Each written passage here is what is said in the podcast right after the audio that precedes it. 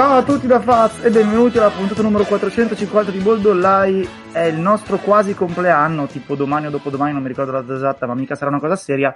Anche perché se fosse una cosa seria avremmo tutti i video in orizzontale, invece Fleccio ce l'ha in verticale. Ciao Fleccio. Ciao a tutti, e me lo dici tu adesso, non avevo la più pallida idea. Non so, e non so come fare soprattutto.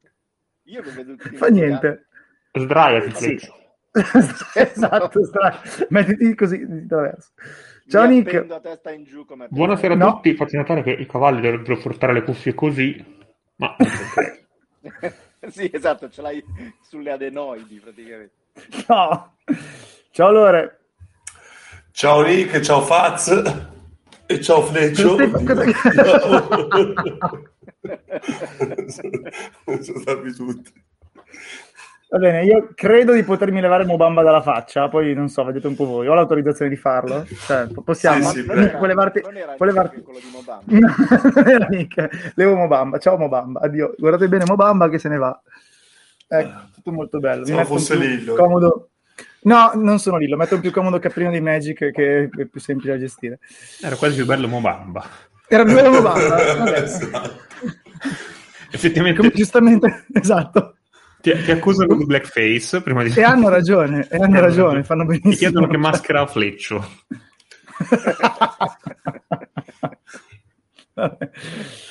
Va bene, mentre c'è un inno a Milwaukee con Bobby Portis eh, tutto concentrato a fischiettarlo, eh, è appena finita una grandissima partita. Io direi facciamo magari senza essere troppo stretti una delle migliori 10 della regular season, ci possiamo stare? Sì, sì, sì. sì. Eh, Tra- era tra i fondamentalmente una Celtics- partita di playoff. Minchia. Tra i Celtics e Kevin Durant e i Nets, scusate. Eh, E Kevin, e eh, Kevin Durant. Esatto, Kevin Durant. È veramente, veramente grandissima partita in cui c'è stato un mostro che è stato un po' più forte di tutti gli altri perché alla fine Teto mi ha chiuso con 54 credo poi una certa mi sono perso perché ho staccato eh, che è forse la terza o quarta miglior prestazione realizzativa della stagione arriva- arriviamo dai 56 di LeBron insomma però grandissima partita di Tatum e ne parlavamo un attimino fuori onda i Celtics hanno fatto veramente un salto di qualità notevolissimo se in più riescono ad arrivare con eh, Tatum in queste condizioni che sono quelle più o meno che aveva pre-Covid, perché ci ricordiamo che eh, diciamo a gennaio 20 o giù di lì si parlava di che salto avesse fatto. eh, I Celtics iniziano a diventare una roba molto molto seria. Cioè, hanno fatto uno switch difensivo che- di cui non ricordo o similitudine che mi viene in mente per una squadra in cui non inserisce giocatori nuovi, cioè ha inserito giocatori ma non, non- non c'è stato lo switch difensivo quando ha inserito giocatori, perché Derek White è arrivato dopo, aiuta per carità, ma i Celtics erano già buoni difensivamente un pelo prima. E s- sembra che hanno improvvisamente capito tutti e stanno difendendo molto bene, il resto è venuto di conseguenza. Non so quando altro è successo una roba del genere in una squadra, che improvvisamente capisce come si difende così tanto bene. I Memphis Grizzlies in questa stagione che avevano iniziato tipo Se 28 vuoi. in difesa. E, sì. Quindi diciamo final, le- final Celtics Grizzlies, vai. No, che, mh, cioè, che, lo, che lo sapessero, che le potenzialità ce l'avessero, si sapeva. Stanno riuscendo ormai da, da svariate settimane a questa parte a mettere tutto, tutto in fila, sia le prestazioni difensive, a bilanciare tutto quanto e obiettivamente è una delle rare occasioni in cui una trade di metà stagione ti, ti- ti dà qualcosa veramente di... cioè ti dà una marcia in più. Sostanzialmente eh, era esattamente il giocatore che gli serviva, White, e si sta confermando un, un volano che ha dato un rendimento difensivo a una squadra che aveva solo potenziale difensivo, l'ha trasformata in, in realtà difensiva e ora tutti viaggiano a meraviglia. Ecco, bisogna, bisogna farci conti. Bello Fulvio. Santucci che fa l'imitazione di Fleccio, dicono. Ho querelato per molto meno, ma l'amico Va bene. Fulvio, ma ne, ne approfittiamo per Tanto salutare. temo che molte Prego. volte sia, sia stato preso per il culo lui dicendo che c'era io che facevo la sua imitazione. Perché non ti hanno mai detto faceva- tipo eh, non Romano, ma insomma eh, Romeo Agresti? A me?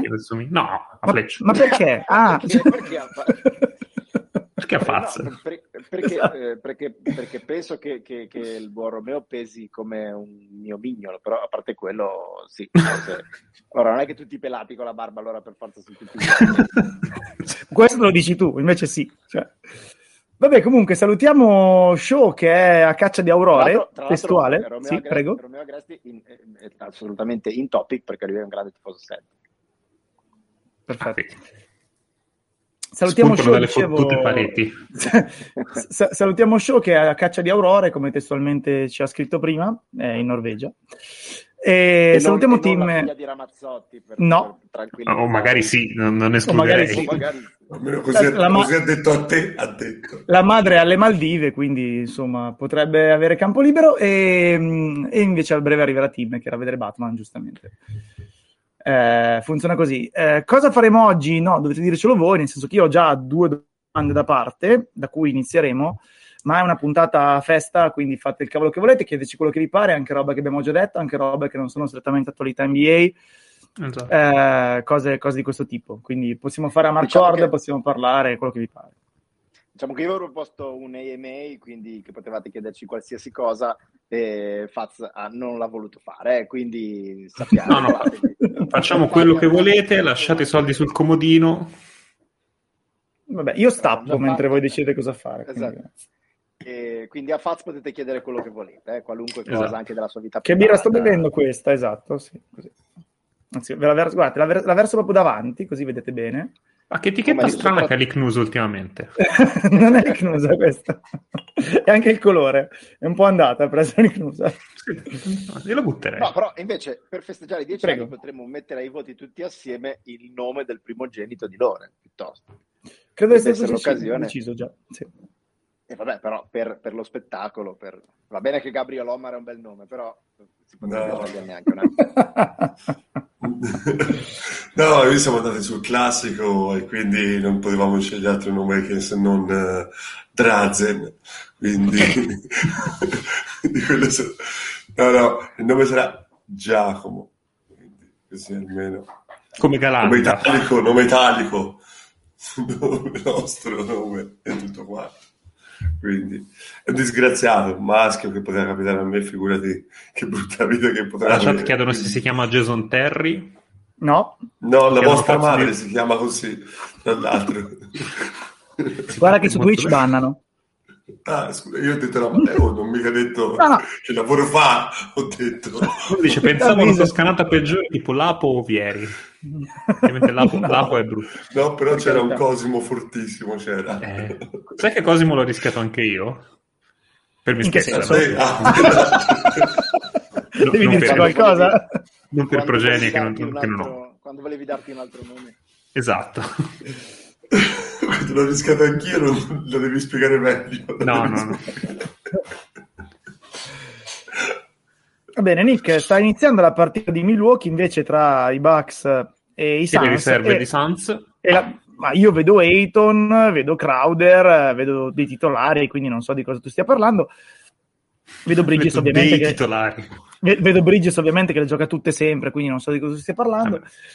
Ehm, però la, la domanda di oggi, adesso scherzi a parte, affrontiamola seriamente in un minuto, è eh, alla fine di questa stagione il contratto di Ayton scadrà, come sappiamo i Suns non hanno raggiunto l'accordo con lui per l'estensione, diciamo, in corsa, che non implica necessariamente nulla di per sé, si può tranquillamente fare adesso. Eh, e in più si aprirà la finestra per offrire rinnovo a Cam Johnson, eh, che però non sarà free agent alla fine di questa stagione, specifichiamo prima che la gente impazzisca.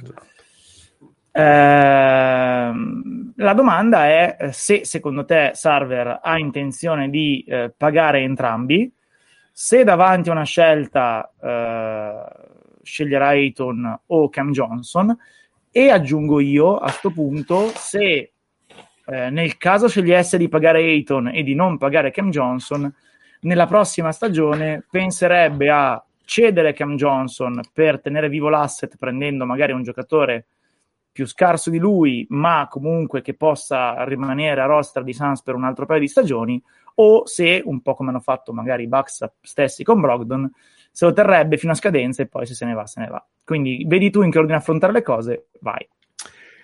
Allora, eh, credo che sì, voglia pagare entrambi i server, ha sempre detto, e più o meno anche abbastanza mantenuto il fatto che è disposto a pagare la tassa, è disposto a pagare se la squadra è competitiva e se è, insomma, che, che può essere una contender. Quindi io credo che siamo nella casistica specifica, oltre alle squadre dell'anno scorso, direi che la squadra si è confermata competitiva e se, se non è questo il momento in cui rinnovi e tiri fuori i soldi, no, non ha senso. Posso capire che non voglia tirare fuori dei soldi quando la squadra ha un monte stipendi alto e non è competitiva, come succede ad altre squadre rappresentate da qualcuno di noi, tipo qui stasera, di cui ha parlato per Smart, che peraltro condivido come cosa, però credo che questa sia la casistica in cui puoi pagare. Eh, io credo che sia un po' troppo semplice, penso di averlo detto più volte, dare la colpa a Sarver del fatto che non è stato rinnovato Ayton, perché comunque è un po' troppo facile dire che i meriti sono di James Johnson e le colpe sono di Sarver. Credo che la cosa sia un pochino più condivisa da entrambe le parti. Peraltro James Johnson ha dichiarato più volte che... Aspetta, aspetta, aspetta. J- James Johnson la vedo dura. James Johnson James no, James Johnson. James Johnson gioca, gioca ai Nets, anzi fa il paggetto di Durant. e eh, magari meno. No. esatto. Eh, no, James Jones credo che sia abbastanza condivisa. Peraltro, Jones ha detto più volte che non ha avuto possibilità di avere una contrattazione perché Eiton e il suo agente hanno detto 5 anni max o non se ne parla. Eh, lui voleva provare a intavolare una discussione di 4 anni max semplicemente per un discorso di eh, allineare gli asset che scadono tutti a un determinato anno per 4 anni dal rinnovo di Eiton, dove scaderebbe un po' di roba e magari puoi provare a muoverti per mm, allungare la finestra, mm, allungare la competitività della squadra. Credo questo sia il punto è, no, non c'è stato questo accordo, quindi tenta altro, cioè si salta, va altrove, però non credo che, eh, numero uno, sarei molto sorpreso se Ayton si prende la qualifying offer per andare completamente a restricted l'anno dopo. Non credo sia un giocatore che è nella posizione, per quanto prenderà un max sicuramente, e se volete l'unica domanda è eh, da chi, ma non se lo prenderà o di quanti anni, ma non se lo prenderà. Credo che comunque per lui non, non sia una scelta saggia lasciare sul piatto tutti quei soldi lì per prendersi la qualifica per, per un anno perché può capire un infortunio brutto e a quel punto non so più se tutti si fiondano su, su prendere Ayton per, per, quella roba lì. Quindi sono quei giocatori che secondo me non fanno una roba del genere. Peraltro Ayton comunque ha radici ad Arizona e quant'altro. Quindi, ripeto, sarei molto sorpreso. Può succedere, ma sarei scettico della cosa e anche andasse fuori e ricevesse un'offerta di 4 anni al max, eh, andrebbe precisamente a fare il gioco di James Jones. Quindi io ripeto, continuo a non vedere la problematica di Ayton che non ha rinnovato, se no siamo dei cretini, perché io gli avrei dato 5 anni subito, non, non capisco il andare a impelagarsi in strade per un anno in più, un anno in meno, che non credo faccia tutta questa differenza. Giusto eh... per fare un po' di contesto e parlare di cifre, il max di Ayton, nel caso dovesse rifirmare a tutto quello che può prendere con i Suns, sarebbe grosso modo di 175 milioni in 5 anni. Quello che eh, James Jones gli ha offerto, se effettivamente è il max su 4 anni, è circa 135,4, come sempre dico circa eh, un po' perché arrotondo e un po' perché eh, effettivamente fino a che non avremo chiare le cifre del nuovo cap non sapremo a quanto ammontano i max perché sono una percentuale del cap e non una cifra definita a monte. Um, se invece Hinton dovesse prendere un max in free agency dai Pistons, i Thunder, vedete chi voi, prenderebbe 130 in 4 anni. Quindi il vantaggio dei Suns, uh, se dovessero rimanere sullo stesso numero di anni di contratto, sarebbe grosso modo di 5 milioni, cioè zero. Uh, I Suns in questo momento hanno il vantaggio del quinto anno e ovviamente poi possono insomma, godere di un eventuale vantaggio di, di, aver detto a Ayton guarda tu qua sai benissimo come andrà sai benissimo che siamo una contender sai benissimo che con Chris Paul arrivano tutti i palloni del mondo eccetera eccetera eccetera sì. Beh, però scusate mi sono Prego. perso un passaggio anche il diritto di, di, pareggiare naturalmente certo certo certo certo che secondo me è, cioè, è il, il, vantaggio cioè, la realtà dei fatti è quella cioè nel momento in cui qualunque cifra arrivi i Suns comunque la pareggiano, quindi... No, no, ma è l'unico modo che ha Ayton per svincolarsi del tutto è prendere un anno di qualifying offer e andare...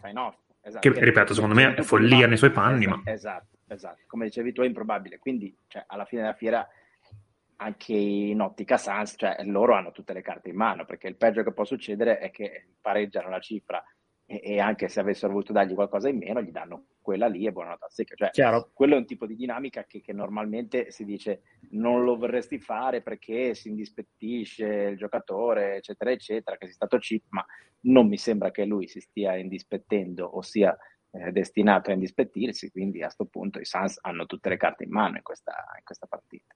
Chiaro, diciamo anche che quasi certamente l'eventuale pareggio sarebbe su un 3 più 1, quindi quadriennale con player option, e quindi a quel punto i Suns avrebbero la certezza, no, ma l'ampia probabilità di dover trattare con Ayton di nuovo fra due anni, eh, sì. cioè a un anno dalla scadenza del prossimo contratto. In questo modo, eh, ovviamente, incontri eventuali altre problematiche, però sì, lo scenario è questo, certo. Sì, sì, ma quello che succede in NBA tra tre anni credo sia intelligibile, impossibile da, da, percepire per chiunque. Io parlo di prossimo anno, prossimi due anni, che sono un pochino più realisticamente preventivabili mi sembra strano. Eh, su Cam Johnson il discorso è un, un pelo diverso, ovvero non, ha, non, è chiarissimo a chiunque quali sono le cifre su cui andrà Cam Johnson, perché io credo che, po' impressione mia, eh, non, non, non confermato da nulla, di che vogliono provare a intavolare un discorso per dargli o lo stesso contratto di eh, Bridges o andare al massimo lo stesso contratto di Bridges giocando sul fatto che un, come età, come ruolo è un pochino sotto, quindi non so se puoi offrire tanto su e quindi proveranno a non dargli più. Però magari può essere che squadre sono andate da Cam Johnson a promettergli mo- molto di più, molto più cose. Mi, mi stupirebbe, perché comunque Cam Johnson eh, quando terminerà il rinnovo avrà 27 anni, quindi fondamentalmente sarà il, il, il, l'unico grande contratto della sua carriera, perché poi dopo 4 anni sarebbe 31, du- cioè, non credo diventerà un max player di, a 31 anni, ma insomma, questo è. Però io, io, credo che il core dei Suns, almeno per i prossimi anni, sia deciso che sono questi quattro giocatori qua, più Chris Paul e eventualmente, fin quanto Reggio, quelli che saranno i sostituti o quant'altro, però il core dei Suns credo siano Booker, Ayton, eh, Cam Johnson e Michael Bridges. Poi l'ordine siete voi. Io credo che appunto se dovesse saltare Ayton per qualche motivo, salterebbe anche Cam Johnson, salterebbe anche Bridges, salterebbe anche Booker perché non avrebbe senso tenere sulla squadra. Cioè, il motivo per cui dovresti scegliere uno o l'altro, semplicemente non sceglieresti più nessuno. Ma sarebbe lo, lo scenario nucleare, ecco.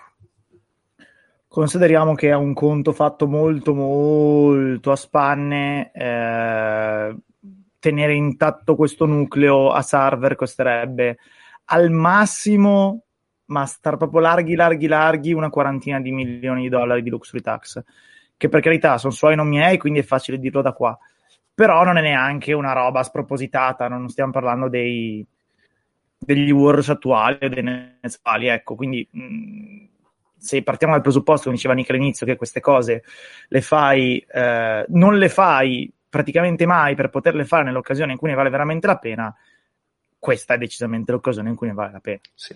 Poi comunque ci sono modi per un pochino abbassare il capo, nel senso il prossimo anno sia eh, Saric che Crowder sono in scadenza, se non sbaglio, quindi so, sarebbero 20 milioni o giù di lì che potrebbero muoversi nel caso in cui ci dovesse essere là, non sper- spero non li muovano, ecco, perché credo la finestra, oltre quest'anno spero sia anche del prossimo anno almeno, quindi magari no, però c'è anche questa opzione qua, prima di dire no, non rifirmo Johnson o non rifirmo io.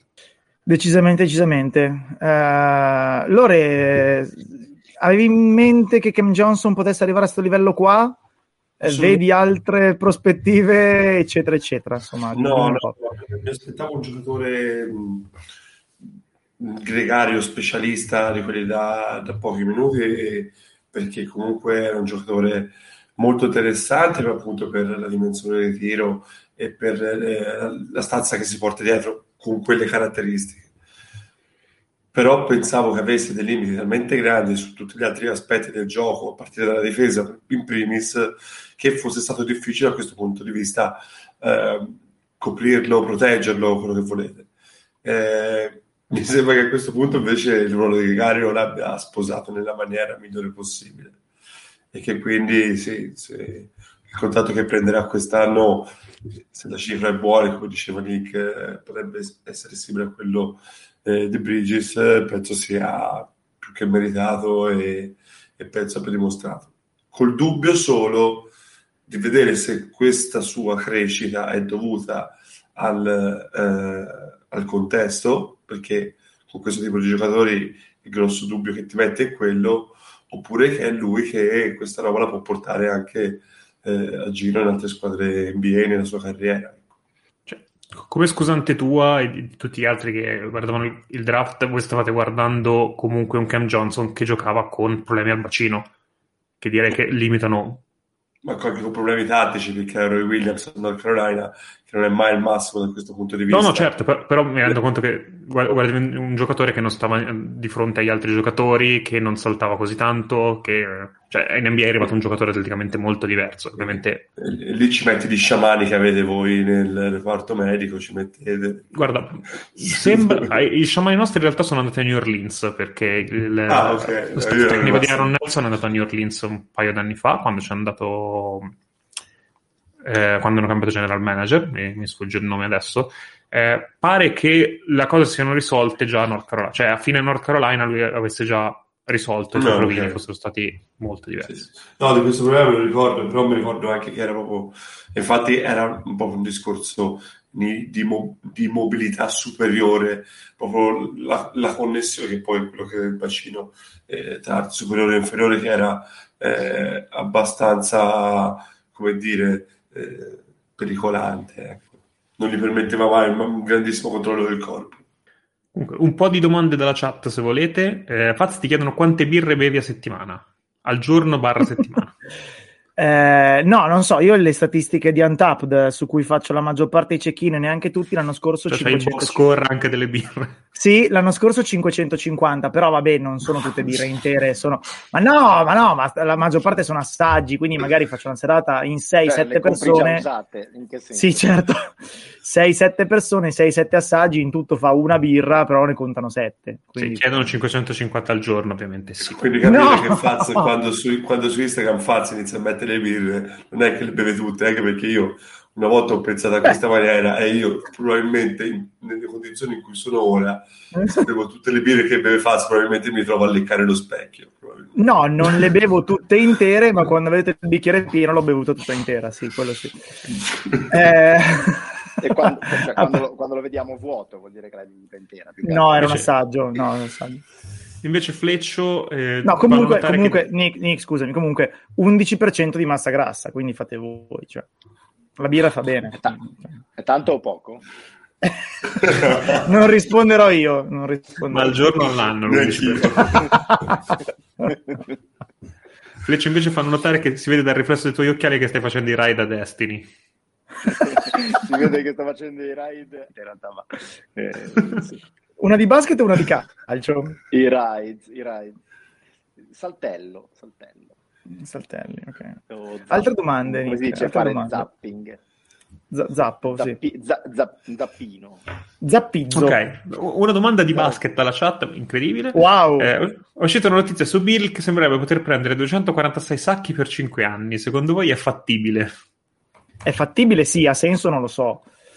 Eh... Ecco, disegniamo le cose. Cioè, dovrebbero farlo? No. Allora, mi sembra che l'unica condizione per cui lui resti lì sia quella. Eh, però credo che gli Wizards siano più o meno nella posizione in cui erano gli Hornets con Kemba. Eh, quindi forse è meglio di no. Non riesco a pensare il caso in cui un Supermax sia andato bene. Eh, un Supermax di un giocatore che non è un, diciamo, un All NBA indiscusso. Mm. Neanche? Chi, chi, l'ha preso il Supermax? Che dici... Kevin, Kevin Durant è un Supermax. Ha preso il Supermax? Sì. No, Curry è un Supermax. Des... Corri ok, corri va bene, corri mi piace. Cioè, nel senso, no, io du- farei, farei un discorso... No, Durant come, è... come, ha fatto a prendere il Supermax? esatto, cioè Durant non ha preso la dupe. Ma no, eh, ma, eh, ma no, ma è piccolo al 35%. Il 35% no, è il 35%. Lui, eh beh, ma sempre il 35%. Sì, ma sempre 35% e non è che vai più su. Pensavo cioè, allora, una molti, volta... molti più soldi. No, no, no, ma infatti... Scusa, aspetta, aspetta, aspetta che, facciamo, facciamo ordine. Ti ricordi, eh. ti, ti ricordi quando si parlava del fatto che i Clippers avevano dovuto cedere Blake Griffin, bla bla bla, quello era un max al 30%. Cioè era un normale max del secondo giro, quelli tra 6 e 9 anni di esperienza, eh, scusami, tra 7 e 9 anni di esperienza, non eh, max con 10 o più anni di esperienza che parte al 35% del cap e poi sale, e non dupe che parte dal 35%, dal 35% e poi sale. Cioè il vantaggio delle squadre sta nel firmare al secondo round di max, quindi quando dovresti partire dal 30, un giocatore partendo dal 35. Ok. Eh, quello è il vantaggio delle squadre, ma in realtà poi eh, una volta che hai firmato al 35 o perché hai 10 anni di esperienza o perché eri un dupe durante il settimo, l'ottavo o il nono esperienza, il contratto è sempre quella roba lì. Quindi non esiste un contratto che sia partito sopra il 35% del max nell'anno in cui è partito. Poi... Oh, è arrivato Tim. È arrivato Tim. Tim parlavamo di soldi, si è palesato Tim, è strana questa cosa. Però Tim non ti sentiamo, ti vediamo. Tim, Tim smuttati. E peraltro sei nella colonna destra, quindi sembri quelli al TG che fanno eh, la traduzione per i, adesso, per adesso i sordomuti. Quindi non c'è la lira, non c'è la lira. Sei Vabbè, perfetto. ti sentiamo. Quindi, a, a prescindere da come è arrivato, il contratto di Bill sarebbe un max al 35%. Poi, se vogliamo fare la casistica cavillosa, ok, va bene, di Supermax ne hanno firmati boh, una decina, va bene. Facciamo la casistica ampia, i max al 35%. I max al 35% funzionano, a prescindere che siano fermati per anzianità di servizio o per meriti prima, quando li piglia un All NBA indiscusso. Ripeto, LeBron, KD, Steph, questa gente qua. Quando inizia a scendere di un livello e inizia ad andare su Westbrook, Lillard, Wall, già puzza.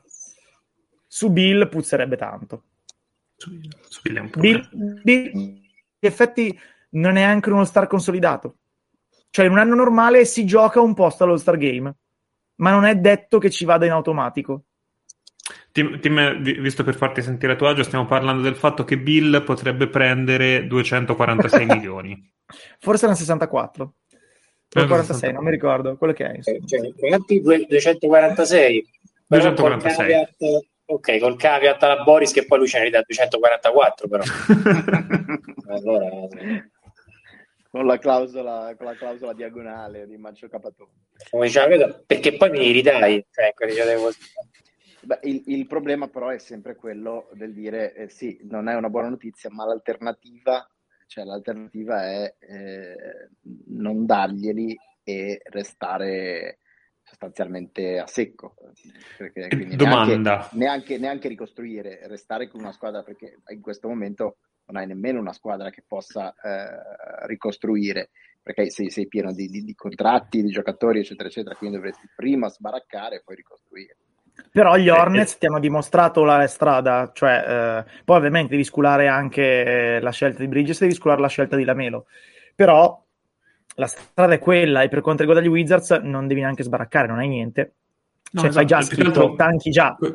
Qual è, qual è il problema se perdono, se perdono Bill? Cioè, Che poi non fanno i playoff come quest'anno? Come, come No, praticamente sempre, non mi ricordo da quante stagioni Washington non arriva al 50%, quindi Sì, cioè, No, sì, il problema è che eh, comunque prima di, di ritrovare un altro bill, come dice Faz, o azzecchi subito il primo draft buono oppure ci metterai anni se non, eh, se non lustri. E quindi, insomma, però adesso non, fa- sono, non sono particolarmente allettanti nessuna delle due. no, più, più che altro poi lo, lo metti direttamente ragionamento- ne- nel tier degli A me- Albatros, di quelli che scambi per- tra di loro, tipo Westbrook, Wall. Esatto. Cioè, faccio un ragionamento, faccio un- a me caro, come si può vedere, non sono stati pagati Vucevic e Fournier molto meno di 250 milioni perché non si andava da nessuna parte. Se Washington tiene Bill non va comunque da nessuna parte, cioè è un, è un suicidio annunciato sta roba. Sì, sì. Poi è possibile, è possibile purtroppo, quindi cioè, può succedere però. Però diciamo, eh, va anche detto che un conto è, eh, come si dice, eh, Orlando comunque su il discorso di, di ragionamenti a fare su Vucevic eh, si è trovato a farli, diciamo, in corso d'opera, no? Mh, ha, ha scelto una strada, ha scelto una strada e poi, diciamo così, ha cambiato in corso d'opera. I Wizards mh, quali sarebbero state, quali saranno le pretese di, di Bill, lo sanno già da anni, quindi se non avessero voluto seguire questa strada si sarebbero mossi già diversamente in precedenza, cioè non è che arrivi adesso e dici oh porca miseria, mi sono accorto che se voglio trattenere Bill il Supermax è quello e quindi forse dovrei cambiare piano. Dovevi cambiarlo, avresti dovuto cambiarlo illo tempore, no? Ah, sono d'accordo se togli dal contesto il contratto di Bill, quindi loro sapevano già che sarebbe stato quello. Ovviamente poi la valutazione può cambiare in base a che squadra ti ritrovi in mano. Cioè, se tu devi rinnovare Bill e hai in mano una squadra che vince 45 partite, è un conto. Se devi rinnovare Bill e hai in mano una squadra che ne vince 30, probabilmente il conto è un altro. Scusate, alla fine della fiera, quanti playoff hanno fatto con Bill? Esatto. Con Sì, Bill senza quell'altro, esattamente così. Zero. se ne devo vincere 30, eh, va bene pure con Cicero una papera, per cui chi se ne frega, e io li darei, cioè, nel senso, non, non mi sembra che abbia dimostrato eh, di avere quelle skill extra cestistiche eh, che siano eh, doverose per uno che guadagna quella cifra lì. Cioè, non ne faccio Ma neanche, ma neanche cestistiche, quello è il discorso. Cioè, non è un primo, non è un franchise player, Eh, manco esatto. sbaglio. Però magari lì, cioè, nel senso, magari il Conti che diventi un secondo di spessore, sì, comunque anche quello è vero, però su quello volevo essere un po' più generoso, senso che le qualità sono lì, stiamo parlando di uno dei migliori realizzatori NBA. No, forte, forte, per carità. Eh, quindi io sinceramente me ne priverei con, eh, con una leggerezza che secondo me detia nei giornali. Sti cazzi, cioè, cioè rischi che se, che se vai giusto dritto al draft eh, rischi che nel giro di 6-8 mesi pensi ma come ho fatto a perdere così tanto tempo con Bill? Eh, no? Eh, Il, il punto è che se, riusci- se riuscissi, eh, teoricamente e molto difficilmente non credo che succederà, a rifirmarlo alla metà, è, è un buon asset, è un bel asset. È uno che ti pagano per prenderlo chi, chi ne ha bisogno. Se lo firmi con quella cifra lì, devi pagare per cederlo. Fine. Proprio non, non c'è via di mezzo. E tutto quello che va oltre la metà di quello verso il resto è sempre meno O- cose che ricevi. O te lo tieni 5 anni e vabbè, sai già come va a finire. Nel senso che poi magari questo Eh, si sì. scazza e tutto il resto. Ma mi sembra palese come cosa, peraltro. Quindi. Cioè, spe- spesso Zach Lowe insomma, presenta lo scenario per cui il giocatore prima si assicura il contratto e poi pianta casino per farsi pagare. In questo caso sarebbe molto complicata perché finché lo fa, boh, si parlava di Towns, si parla adesso di Zion e tutto il resto. Sei sicuro che quel giocatore avrà mercato? È malissimo che vada qualcuno paghicchiando se lo prende.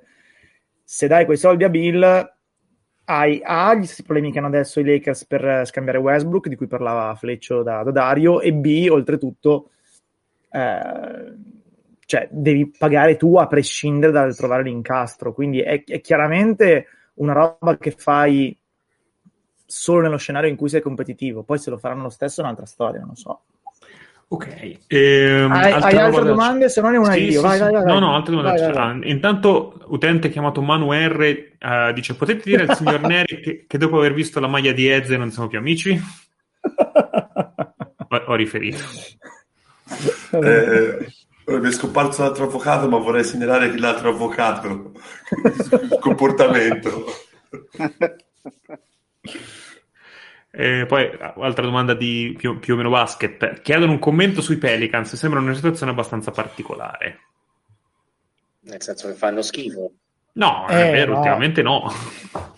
Ultimamente Allora, tutt'altro. l'ho, l'ho twittato ieri o quando era quando è uscita la notizia che Zion torna a New Orleans e poi si riaggrega alla squadra. Il quintetto che mettono in campo adesso, eh, che è un, un giga quintetto perché giocano con Valanciunas da 5, Jackson Hayes da 4, eh, Ingram da 3, Herb Jones da 2 e McCollum da 1. Herb È- è- è-. Esatto, vabbè, a parte quello, è gigantesco e nonostante abbia, diciamo, due soli attaccanti veramente positivi, che sono McCollum e Ingram, e nessuno dei due sia mostruoso per conto fortissimo, è un quintetto che mette giù 125 quasi punti per 100 possessi di offensive rating. Eh, cioè un quintetto che sta funzionando con eh, Jackson Hayes messo come fermaporte praticamente in un modo celestiale. Poi ovviamente in difesa si soffre il contesto di dell'NBA di marzo, ma sta funzionando in modo celestiale. E teoricamente il posto di Jackson Hayes lo piglia quell'altro. Poi hai dei problemi di usage perché tutti i palloni che adesso vedono McCollum e Ingram sparirebbero completamente perché non puoi usare Zion come usa Jackson Hayes. Però in teoria diciamo che un, un di una roba che offensivamente funziona ce l'hai e con Zion sano e che si integra in quella squadra lì, questa è una squadra che al ritmo attuale vince 45 vittorie, eh, partite. Altro, io non ho ancora Eh, chiaro co- cosa fa Jackson Hayes, perché difendere non difende. Niente, niente, è Attaccare non attacca. Vabbè, È corre. Fate le spalle, alto. nel senso- fate le spalle nel, senso buono. No, io sinceramente non l'ho visti, ma non mi fanno impazzire, nel senso che è vero che ne stanno vincendo più del solito e in qualche caso vittorie da cui diciamo cerchi di, di- trovare lo spunto che effettivamente sembrano un po' diversi rispetto a prima. Però secondo voi, estendendo un po' il ragionamento che avete fatto, quel quintetto lì è funzionale per una stagione? A me sembra il classico quintetto di post All Star Game, eh, tra virgolette un po' così, eh, alla Carlona. Io, cioè, io non vedo un futuro quintetto simile, voi sì, Però realisticamente. se se No, sostituisci que- quello che corre e basta con il- la prima scelta di Schrödinger, cioè il giocatore contemporaneamente fortissimo ed è ritirato, eh, può essere Eh, interessante. Il ragionamento basico è che, quell'altro corre, Ingram può fare ISO che vuole, eh, chi se ne frega. Nel Sì. momento in cui eh, arriva quell'altro, si ferma il flow.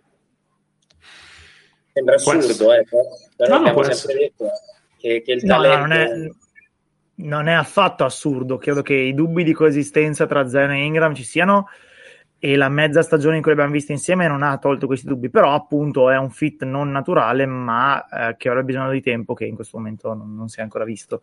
Quindi sulla carta sono d'accordo che teoricamente non sarebbe così eh, immediato. È anche vero che Zion è talmente forte e questo quintetto qua stanno talmente bene che se anche eh, la somma delle due parti non equivale a A più B, ma è un po' meno, per funzionare funziona lo stesso. Data la situazione di partenza dei Pelicans, firmerebbero per una squadra che fa il 50% delle vittorie eh, con Zion mediamente sano. Quindi io credo che eh, senza strapparsi i capelli perché sono una nuova contender, sia una squadra che ha un buon margine, però l'elefante nella stanza è sempre lo stesso. Cosa fa quello là? In un'equazione molto semplice, cambi Zion con Jackson Hayes e la situazione è buona, anche perché il quintetto è tremendamente bilanciato.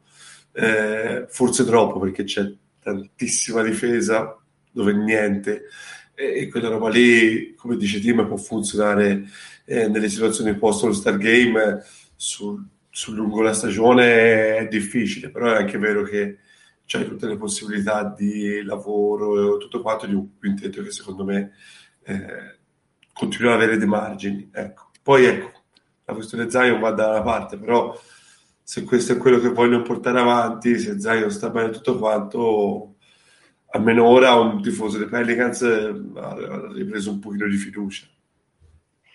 No, e poi soprattutto rispetto a molte altre realtà è vero che eh, si potrebbe dire forse questo quintetto e questa strutturazione non ti porta da nessuna parte, ma d'altra parte creare questo quintetto e questa strutturazione non gli è costato particolarmente caro perché eh, non è che abbiano impegnato eh, asset irrinunciabili a destra e a manca, eh, non è che abbiano eh, in mano giocatori che siano impossibili da dar via se decidi di, di, cambiare strada oggi, domani e dopodomani, quindi obiettivamente nel momento in cui ti lasci aperte tutte le porte puoi anche, puoi anche fare stagioni.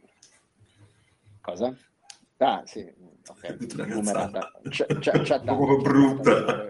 LOL è finito. LOL una è canzone finito. che odio, tra l'altro, quindi pensa come non ho più il controllo neanche di me stesso, non ho più neanche il controllo. Sai, qua, sai quando La domanda è- dead jo- le dead jokes, ecco, eh, sta iniziando già. Chi è la, la Tessma, chi è la Tessma Sazza del gruppo? Quindi Lola, sarei curioso se Cioè quello che si veste come un animale?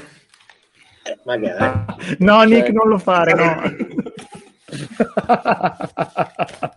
Direi io. Ho dato un grande spunto involontario, mi sono sentito un una grande spalla comica involontaria. Sì. Vabbè. Puoi levartelo però, Nick, adesso. Grazie. Per chi ascolterà solo il podcast, Nick si è messo una testa di cavallo di plastica spessa circa 4 cm e rischiato di soffocare. Una- Eh, E non- no, è non mozzata. Vabbè, no, eh, non, non lo so, Mm, non ne ho idea. Io cre- ah, M- McCollum mi sembra un, un leader eh, adeguato. Ingram mi sembra idea, non hai idea di bene. sia la Tessma Sazza del gruppo? Non ho capito. Eh sì, Era questa la risposta. sì. Herb Jones, tanto ormai fa tutto, farà anche quello. La più grande vittoria di quest'anno, Herb Jones. Che bello. Pensavo Tess Massazza. No. Faccio, faccio una domanda a Fleccio. Fleccio, ma sopra la testa che cos'è? Una ghigliottina oppure è solo... Eh, no, è... questa o quella dietro? No, quella dietro è una Quella- figa, quel, non è una quel coso di legno sembra una ghigliottina praticamente così. Credo sia una Quella sopra, sopra, sopra. Fleccio, quella sopra, sopra, sopra. Se ti guardi nello schermo si vede sopra, sopra. Perché anch'io ho una cosa sopra, ma non ho la ghigliottina. Io vorrei la ghigliottina. È il, casset- è il cassettone del... Magari c'è una ghigliottina, non me ne sono accorta. È un accessorio Mentre che la caldaia? Possiamo fare tipo le spade di Damocle brandizzate boldollai. Cioè, Sì, col eh, pulsante sotto la scrivania invece di aprire la botola scende la spada. Sì. Esatto. eh, ci sta che mentre ti cambiano la caldaia ti mettano anche una ghigliottina, eh? insomma, è sempre questo giorno diventa un grande protagonista. Comunque no, potrebbe essere, sto pensando che potrebbe essere... Allora, Herb Jones a, quan- a quante squadre di A2 l'avevi già proposto perché pensavi non andasse da nessuna parte? Non si può dire. Non lo diciamo. Però è No, successo. secondo me- È successo. No. Esatto. Può essere successo. Successo. Perché era nelle liste, fa, ma mi sembra tanto buono. Per me sembra buono, Eh, se non prendi un po'. Vabbè, scusate, scusate l'inside joke, ma roba di lavoro. Indovinate qual è il giocatore che ha proposto alle squadre che poi è diventato uno star. Ed è diventato uno Franz- star. Franz Wagner. No, eh, scusate. Eh, no, vabbè, eh, ripeto, sui Pelicans io credo che sia giusto dare tempo a questo quintetto qua di funzionare con quell'altro. Eh, però deve anche poter giocare quell'altro. Sì. Ma è l'attesa di Zion Williams, insomma, Essa stessa. essa stessa Zion Williams. Zion Williamson, beh sì, da quanto è pesante l'attesa stessa è possibile. Sì. Questo è body shaming. Faccio un gancio Tanto ormai sono entrato con la blackface, vado avanti col body Sì, shaming. figuriamoci. Una più una meno. Finiamo Sì, sì. anche col Me Too a un certo punto nella puntata. Via. benissimo. E Vai. un gancio con la domanda di prima. Eh, con la miglior strength of schedule della Lega per Portland e lo pseudo rientro di Zion, uh, di Zion, play-in a rischio per i Lakers, secondo peggior strength of schedule da qui ad aprile? No, mi rifiuto di pensare che i Blazers vadano meglio dei Lakers. Ragazzi, i, i Blazers sono imbarazzanti. Ma voi avete presente chi mettono in campo i Blazers? No, i, i Blazers sono imbarazzanti. Io mi- rifiuto di credere che i Blazers vogliono vincere delle partite. Io ho visto Però squadre io di non- League non più vorrei- forti dei, Blazers, sinceramente. non porrei dei limiti al destino, ecco, Mm, soprattutto Vabbè, parlando sì, di. Lakers E neanche ai Lakers. negativi. Esatto, di Lakers e limiti negativi, quindi no, obiettivamente Cioè, momento- ra- ra- razionalmente no, la risposta dovrebbe essere no, anche perché non credo che ne abbiano parecchia voglia i Blazers di, di entrare ai Ma va. però Cioè, praticamente solo Simons, eh, sono gli amici di Simons, sembra veramente una serie TV più che, più che una squadra. E io, mh, sinceramente, sono, no- non so se possiamo parlare dei Lakers. Io, onestamente, faccio mea culpa, mi cospargo il capo di cenere. Si può dire la L word qui dentro. Non siamo, E- non siamo Barclay, possiamo parlare dei Lakers noi. Ma sì, ma che se ne fosse, eh. E francamente io mi aspettavo almeno da San Valentino in poi, un po' cercando il, eh, una pietra di paragone da delitto lì di San Valentino di Al Capone, ma aspettavo qualcosa di meglio da- dai Lakers. Eh, non- sinceramente comincia a deludermi anche l'atteggiamento di LeBron, che fa sempre LeBron, però da, ogni tanto dà l'impressione di aver staccato nei confronti della squadra, nel senso sembra che non trascini più, eh, li porti con la slitta come faceva Westbrook ai tempi, ma che non sia molto eh, intenzionato ad entrare nella connessione della squadra. Qui magari Fleccio ci sa, ci sa dire. Io a questo punto della stagione mi sarei aspettato dei Lakers imperfetti che provavano a costruire per la post-season e invece a me dà l'impressione che continuano a fare due passi avanti e tre indietro, Fleccio. Ma com'è sta cosa? Eh, Fle- Fleccio ne ha parlato ampiamente da Dario, ecco, sì. Eh. No, no, dico, fanno passi indietro senza neanche fare passi avanti. No, obiettivamente l'impressione è che i, i, i pezzi grossi della squadra, cioè LeBron sostanzialmente, avessero la convinzione di dire eh, succederà qualcosa alla trade deadline e da lì tra eh, una piccola risistemazione del roster e eh, riposarsi eh, nella settimana dello Star Game, poi eh, si riparte con slancio. Questo era assolutamente wishful thinking perché a, a parte quello che è successo e quello che non è successo, non poteva succedere nulla in realtà alla trade deadline che cambiasse le sorti di questa squadra perché non, non c'erano proprio le, le, le, possibilità fisiche e tecniche di, eh, di, di, fare un, di, fare degli scambi con quello che aveva a disposizione da offrire che potessero far svoltare la squadra, eh, quindi era assolutamente eh, una considerazione fuori luogo, però evidentemente lui e qualche altro giocatore ci credevano perché dopo, dopo la, la, trade deadline hanno veramente dato l'impressione anche di averla data su dal punto di vista dell'effort. C'è stato un momento in, in una partita, eh, Richard Jefferson ha detto eh, una frase tipo eh, che, che, stavano eh, mancando di rispetto al gioco con, con, questo effort, che era vero, però ecco, se lo dice Richard Jefferson, che non è che fosse ah, sì. un, un, sì, un sì, maestro. eh, no, no, però vuol dire, per fartelo dire da Richard Jefferson vuol dire che devi esserti veramente, eh, devi avercela messa tutta per fare un, una partita di scarso effort, non è che ti ha detto Tim Duncan. Eh. Allora, scusa, effettivamente, che, che voglia LeBron di, se, se, la squadra non va da nessuna parte, co- come hai detto insomma tu da Dario, perché in conto sono i Lakers con LeBron e Anthony Davis al 100% e il resto non si aggiusta e hai talmente tanto star power che più o meno te la giochi. No, magari non vinci, ma te la giochi più o meno con chiunque. Ma mettiamo che i Lakers che arrivano alla post-season sono questi, dove Anthony Davis non c'è, e dove a parte LeBron c'è niente. Che voglia LeBron di andare a prendere una ripassata da una squadra che ha un'età media di 15 anni più giovane rispetto ad andare a Cancun subito? Beh, sì, infatti adesso LeBron vuole solo il record di, di Karim, non vuole altro. Sì, cioè. però è regular season, quindi... Sì, certo. Però no, adesso facciamo non, il solito non dico, giochino. Non dico, che sia, non dico che sia una scelta priva di senso, cioè ha senso per LeBron non, eh, non dare più il 100% eh, in questa stagione. Eh, però se si chiede è, è, vero che non stanno il 100%, è, oggettivamente è vero. Poi il fatto è che probabilmente loro stessi si sono accorti che anche dando il 100% non si andava da nessuna parte, ma è che è lo stesso discorso che vale per la dirigenza, cioè eh, l'input eh, che, che, è venuto eh, dalla famiglia Bass a, a Pelinka è stato chiaro e dire per questa stagione non sprecare altri asset perché eh, la stagione è andata e basta. Poi appunto, ripeto, eh, ci si può incazzare, si può dire eh, è una vergogna che i Lakers con quello che guadagnano siano, si mettano a fare i chip, che è vero, che, che è verissimo, però è oggettivo. Qualcuno ha fatto due conti e ha detto: Sta stagione qua non si va da nessuna parte, chiudiamola qui, tiriamo giù la saracinesca e, e, e non impegniamoci più di tanto. Cioè, questo è quello che allora, è successo. È una, descri- è una descrizione, ecco, non è una valutazione di. Se va così, l'anno prossimo arriva qualcuno che dice che vuole aprire lo spogliatoio dei Lakers come una scatoletta di tonno. attenzione. attenzione. Beh, un allenatore nuovo servirebbe, quindi. Vabbè, ehm, no, allora i Lakers nelle ultime 10 sono 3-7, i Blazers nelle ultime 10 sono 4-6. Dalla deadline sono state giocate 9 partite, i Blazers sono 4-5 in queste 9 partite. Io, eh, no, facciamolo al contrario. Allora, hanno giocato eh, 14 giocatori nelle ultime 9 partite dei Blazers. Elenchiamoli. No. Allora, io ve ne dico alcuni. No, no, allora, ve ne dico... Allora, Anthony Simons. È gente che se esce su Poltel perdiamo tutti. Ascolta, cioè, non ci, vogliono, ascolta, non ci bastano allora, 11 tentativi. Ascolta, eh, dai, Anthony Simons. Lo conosciamo. No?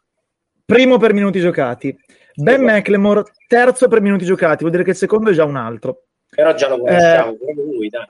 Sì, sì, Josh Hart è il quinto, Justin sì. Winslow è il sesto, Nurkic è il settimo. Sì. I più famosi degli altri sono Drew Eubanks, che ne ha giocati 96, e Dennis Smith Jr., che ne ha giocati 42. Che è quello Quindi che questo... volevano vedere, ma che cartolina. Que... Adesso vi leggo gli altri giocatori dei Blazers di Peraltro, queste nove partite. Me, Drew Eubanks, sai chi è, ma se lo vedi per strada, a, a parte il fatto che è gigante, no, non lo riconosci. Esatto, è un bianco. esatto, un bianco. Allora, il secondo primo di giocati è CJ Elleby Il quarto per minuti Non giocati è fai sì Trendon sì, sì come. Il quarto per minuti giocati è Trendon Watford. L'ottavo per minuti Sì, giocati è Greg Brown.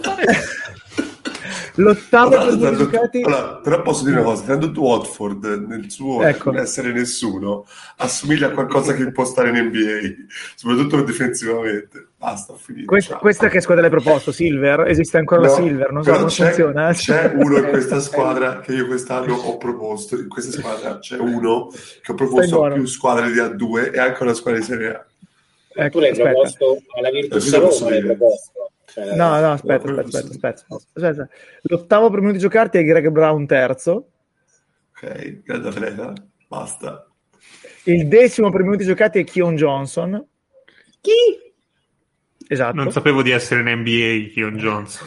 No, L'undicesimo- giocatori- L'undicesimo per minuti giocati è Brandon Williams. Il dodicesimo per minuti giocati è Elijah Hughes. Il tredicesimo- lì. Elijah Hughes dovrebbe essere noto a questo, Sì, a questo sì, perché sì, l'anziano, l'anziano l'ha trattato l'anziano l'ha trattato e il tredicesimo è Kelvin Blevins Ok.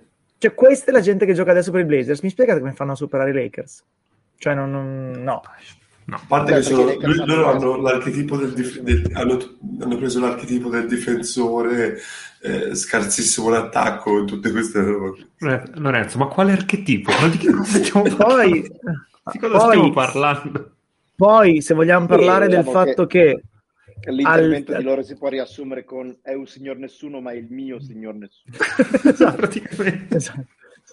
Esatto. Poi se vogliamo parlare del fatto che eh, a tre quarti di stagione al 6 di marzo i Lakers sono 28-35, i Pelicans 27-36 e i Blazers 25-38 con il numero di partite saltate da LeBron più Davis che è inferiore al numero di partite saltate da Lillard più McCollum e al numero di partite saltate da Zion è un altro discorso però non mi possono superare cioè non- no, mi rifiuto cioè non esiste cioè i Blazers dovrebbero vincere per andare davanti i Blazers dovrebbero vincere più che 10 non- partite non, no, cioè non, non esiste Più che non li possono, non li vogliono superare. Ecco, io ripeto che il problema è anche quello.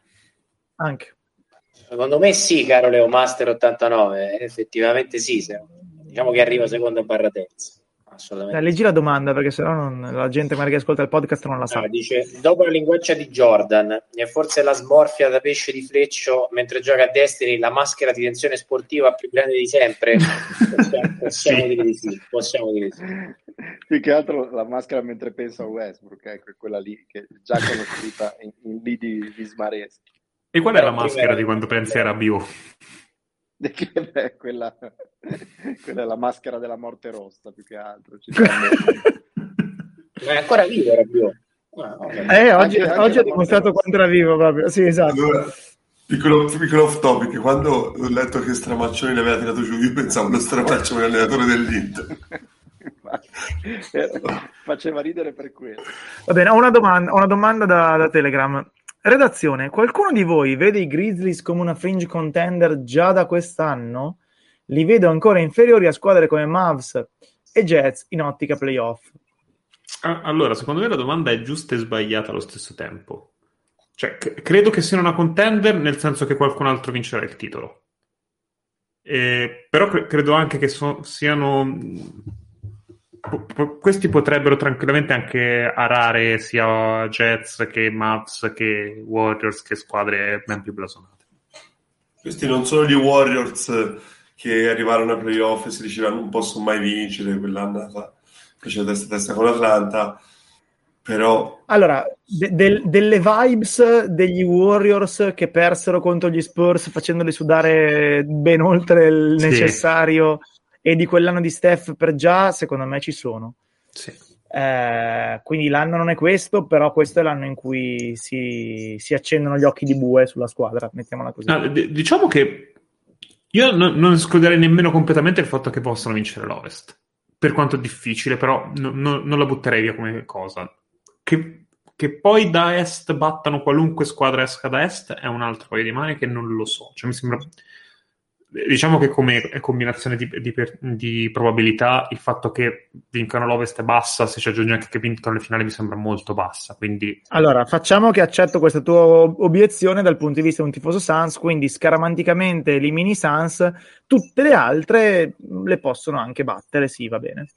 No, no, però, per, i Suns, cioè, però i Suns me, esistono. Me, metti che battono anche i Suns, che può essere. Più che altro, secondo me, i Suns non si accoppiano così bene con loro. Anzi, penso che siano la squadra che mi dà più preoccupazioni per la post-season. Mm. Non so se poi battono i, i Bucks, i Nets e chiunque esca a destra lì. Miami, I Boston. Celtics. I Celtics. Ecco. Perché Io no, no, per... ne farei... Era, era Thibodeau questo? Questo era Thibodeau?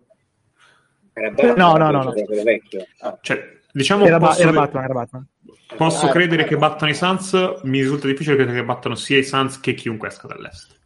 Mm. E io non ne farei una questione che secondo me è anche corretta dal punto di vista filologico sportivo sul chi possono battere, che ha senso, però è la pietra di paragone che noi abbiamo utilizzato per i playoff fino, secondo me, correttamente fino alla bolla di Orlando. La bolla di Orlando, secondo me, la domanda deve essere diversa. La chimica, questa squadra ce l'ha perché sono andati avanti gli Hit un anno, eh, i Suns non hanno mai fatto i playoff e, e, con l'aggiunta di Ball sono arrivati praticamente in finale e hanno rischiato di vincerla. Eh, I Bucks hanno superato dei limiti storici proprio grazie alla chimica. Eh, io non ne farei proprio i, i Clippers, al di là del fatto che magari non siamo tutti d'accordo come squadra, però ha dimostrato che anche eh, un, un assetto di squadra è importante, un identikit, una fisionomia che in questo momento molte squadre NBA non hanno. Hanno talento, non hanno fisionomia. E quindi eh, per questo io mi sbilancio e dico che secondo sono una fringe contender perché non, nemmeno noi conosciamo i limiti di questa squadra. Ad esempio, ne hanno vinte tante e Brooks lo devono fondamentalmente ancora reinserire. E Brooks, faccio un esempio, è uno di quelli che ha marcato benissimo Step, che gli ha dato veramente fastidio. E tu hai Brooks che è fresco. E quindi, boh, secondo me non ci sarà noia di mezzo. Andranno benissimo, andranno malissimo.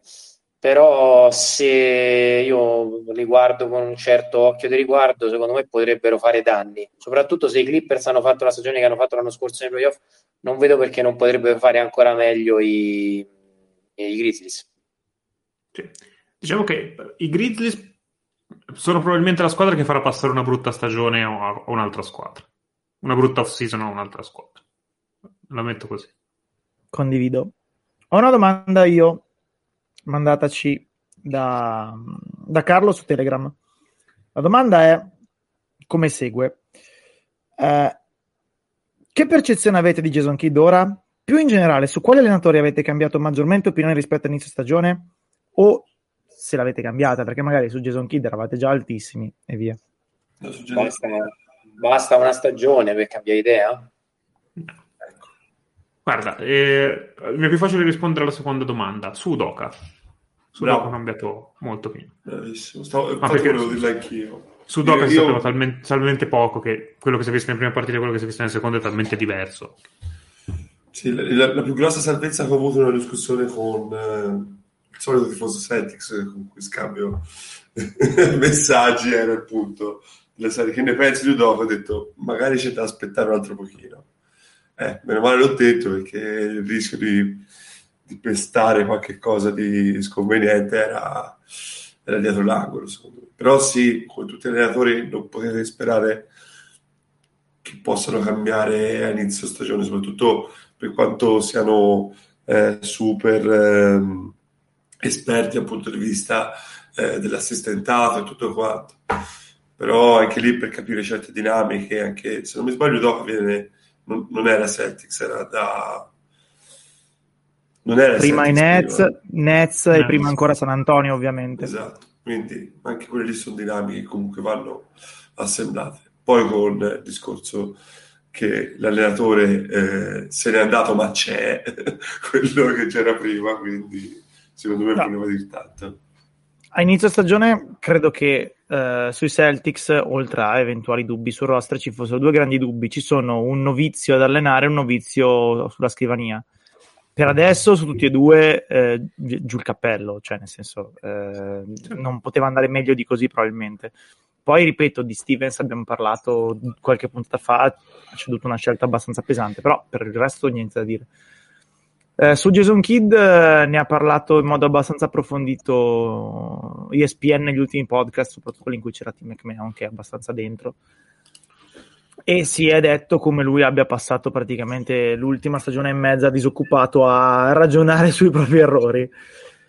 Eh, quindi mh, nessuno ha mai messo in dubbio, credo, la comprensione del gioco di Jason Kidd, eh, ma eh, sicuramente alcuni metodi e anche alcune scelte eh, difensive. E non l'ha aiutato il fatto che una volta tolto lui i Bucks siano decollati fino a vincere un anello e che non sia successo per caso, cioè era, vabbè poi Nick qua è il massimo eh, kiddologo ai Bucks eh, del pianeta, però eh, era telefonatissimo che eh, lui stesse sbagliando alcune cose onestamente a Dallas le sta per adesso azzeccando quasi tutte perché è una squadra che ha eh, due ottimi difensori ma non all NBA eh, Finney Smith e Bullock eh, dell'altra gente molto molto competente ma che o gioca pochi minuti o che ha altri problemi come Kleber, come Paolo eccetera eccetera rendono una difesa top. Adesso non so se sia top 3 o qualcosa del genere.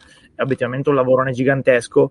E eh, comunque è stata una squadra che è rimasta in linea di galleggiamento per un sacco di tempo con un Doncic normale.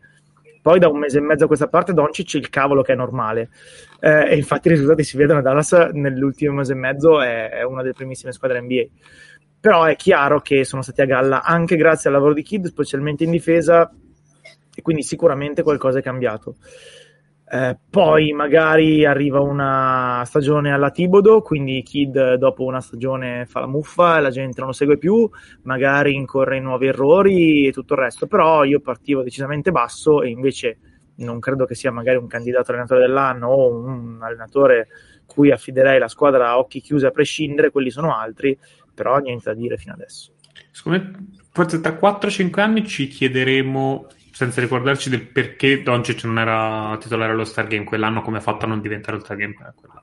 Perché non credo che succederà praticamente mai come cosa. Perché è antipatico? Mm, sì, però comunque, cioè, giocatori antipatici che hanno fatto lo Star Game a nastro... È... Eh, però antipatici e caucasici tutto insieme non è una grande combinazione per lo Star Game. Però sì, sì, comunque dai, cioè, dobbiamo cercare qualcosa. Fanno una domanda sui 76ers perché, per cui io non ho intenzione di rispondere perché sennò andrei lungo. Quanto possono ancora migliorare i 76ers in vista dei playoff? È la domanda. Certo, Beh, oddio. Un, cosa un sono bel... i 76ers? Esatto. Oggi? Cioè, Embiid si sta prendendo le partite di relax dopo aver tirato la carretta per due mesi e mezzo e fa benissimo a farlo. Quindi eh, difensivamente non hanno neanche iniziato, quindi certo che possono migliorare a voglia diciamo che devono imparare a giocare assieme, che ancora per motivi ovviamente validi, cioè considerando il fatto che lo, lo ricordiamo magari anche se è scontato, cioè questi non salerano mai, cioè salerano poco, fanno praticamente shooting around, ma non, non, è, non c'è tempo di preparare le cose per, per Bermino, quindi magari nei playoff vedremo o il lato positivo o il lato negativo.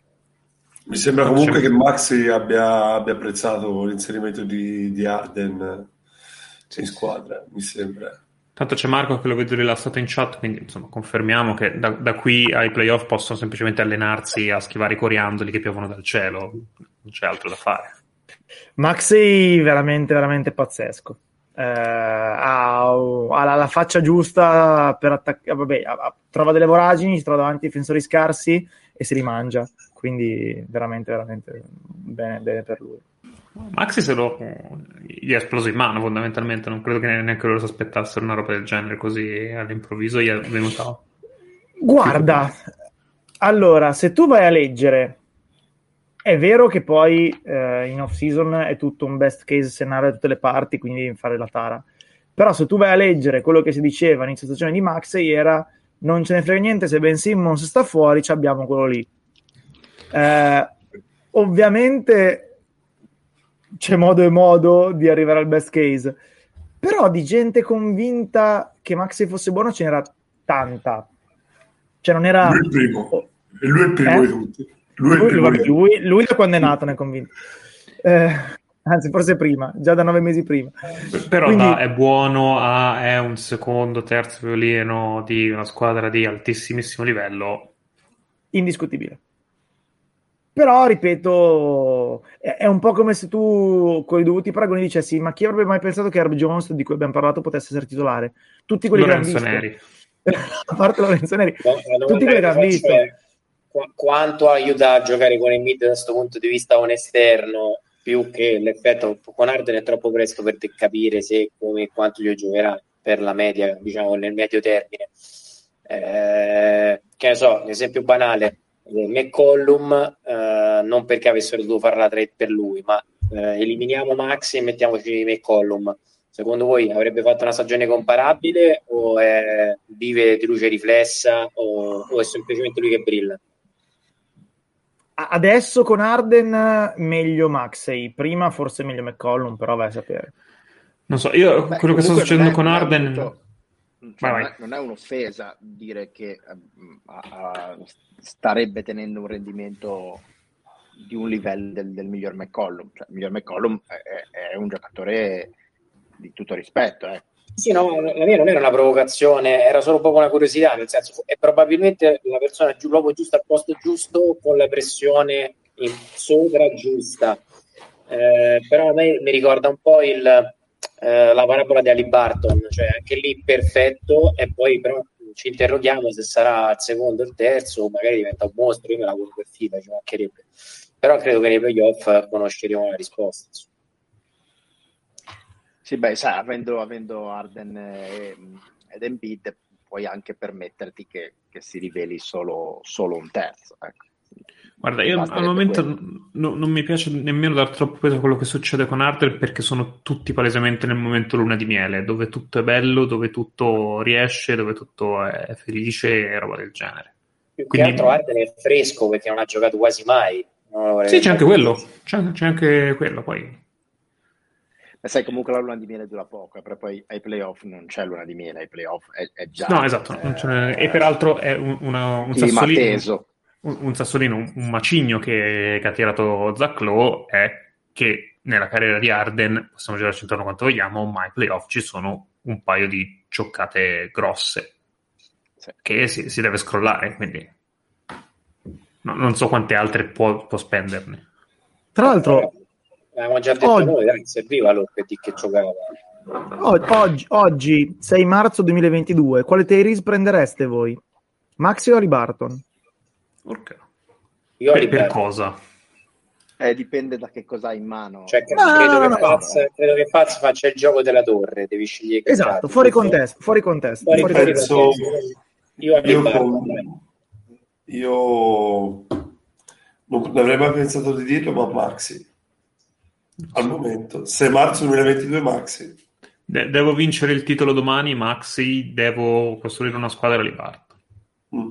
Io personalmente credo che giocatori come Maxi ce ne siano e se ne trovino e se ne possano trovare. Ali Barton è un po' più atipico e quindi io vado, vado sulla rarità e prenderei Ali Barton per questo motivo, perché ha uno skill set che è un pochino più difficile da trovare, da trovare in giro. Come Rabiot, Rabiot è un atleta pazzesco, mancino, Ma perché- cioè, ma perché? Ma cosa- ma scusa, è un atipico, cosa- è un atipico, cioè è cosa- un atipico. Cosa c'entra, Rabiot? cosa c'entra Rabiot? Adesso stiamo anche festeggiando, è un giorno di gioia e devi far Attenzione, Freccio che improvvisamente si è trasformato in un butta fuori con la mazza da baseball. tranquillo, tranquillo. No, Com- Comunque, effettivamente, io cose, co- cose che fa Rabiot le ho viste fare a pochissime persone in Serie A. Esatto. ma, ne- ma anche nei dilettanti, non solo Sì.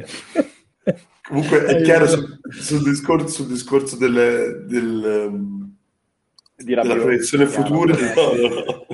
Non mi permettevo.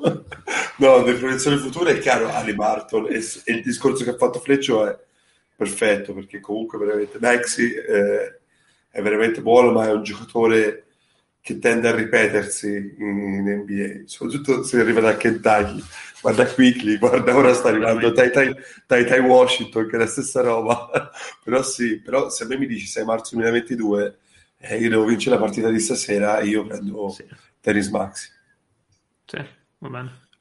Vabbè, tu scegli diciamo la escort, noi la fidanzata per la vita. insomma, vabbè. Perché? Chi, a chi chiede, una escort. Tecnicamente no.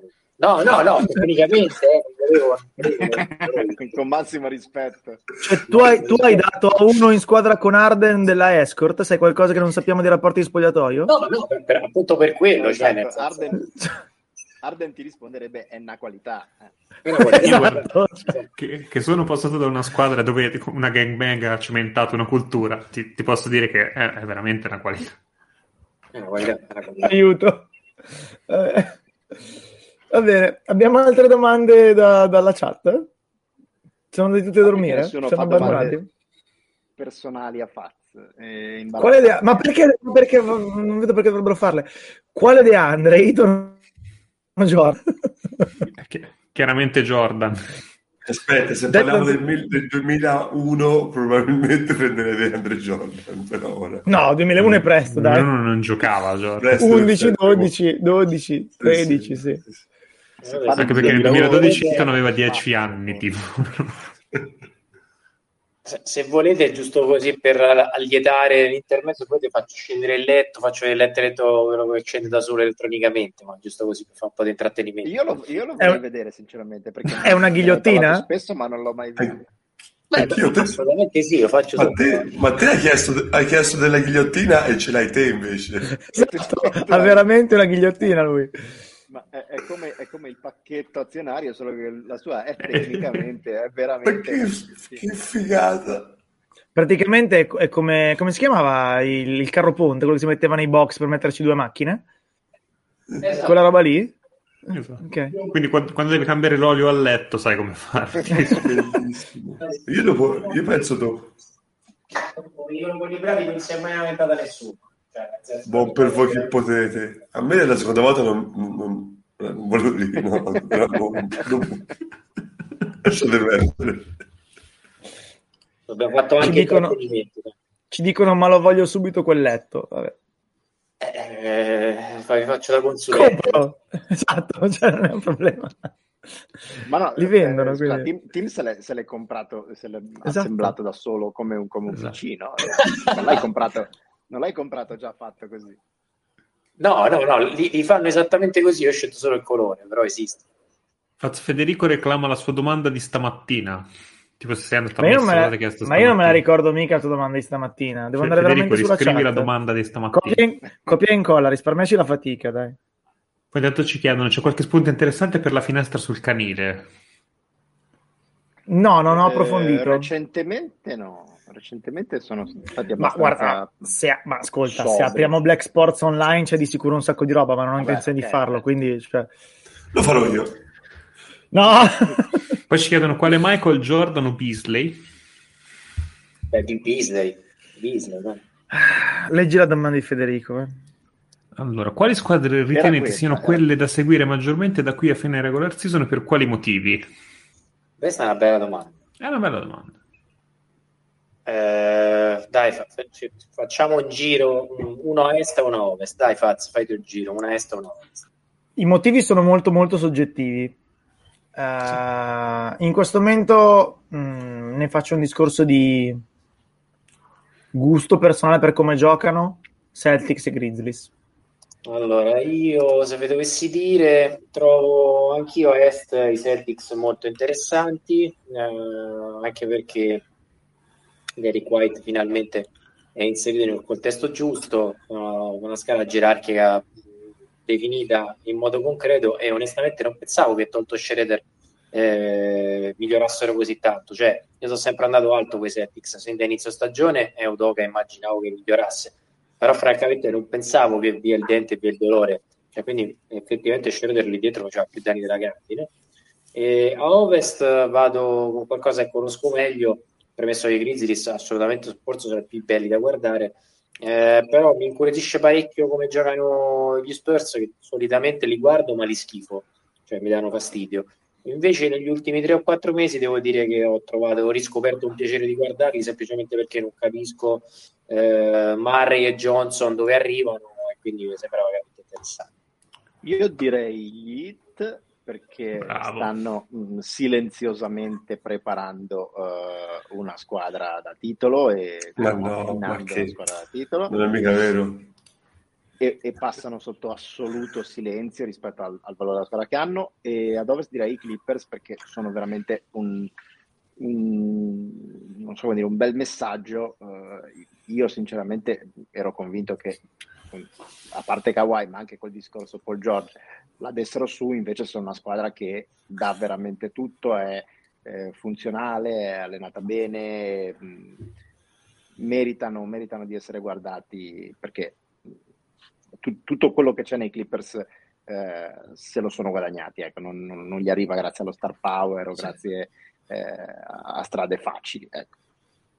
Okay, mi avete bruciato e... le mie due ad est, quindi vado su Toronto, semplicemente perché, ragazzi, Toronto è lì. Non se ne accorto nessuno, ma Toronto è lì.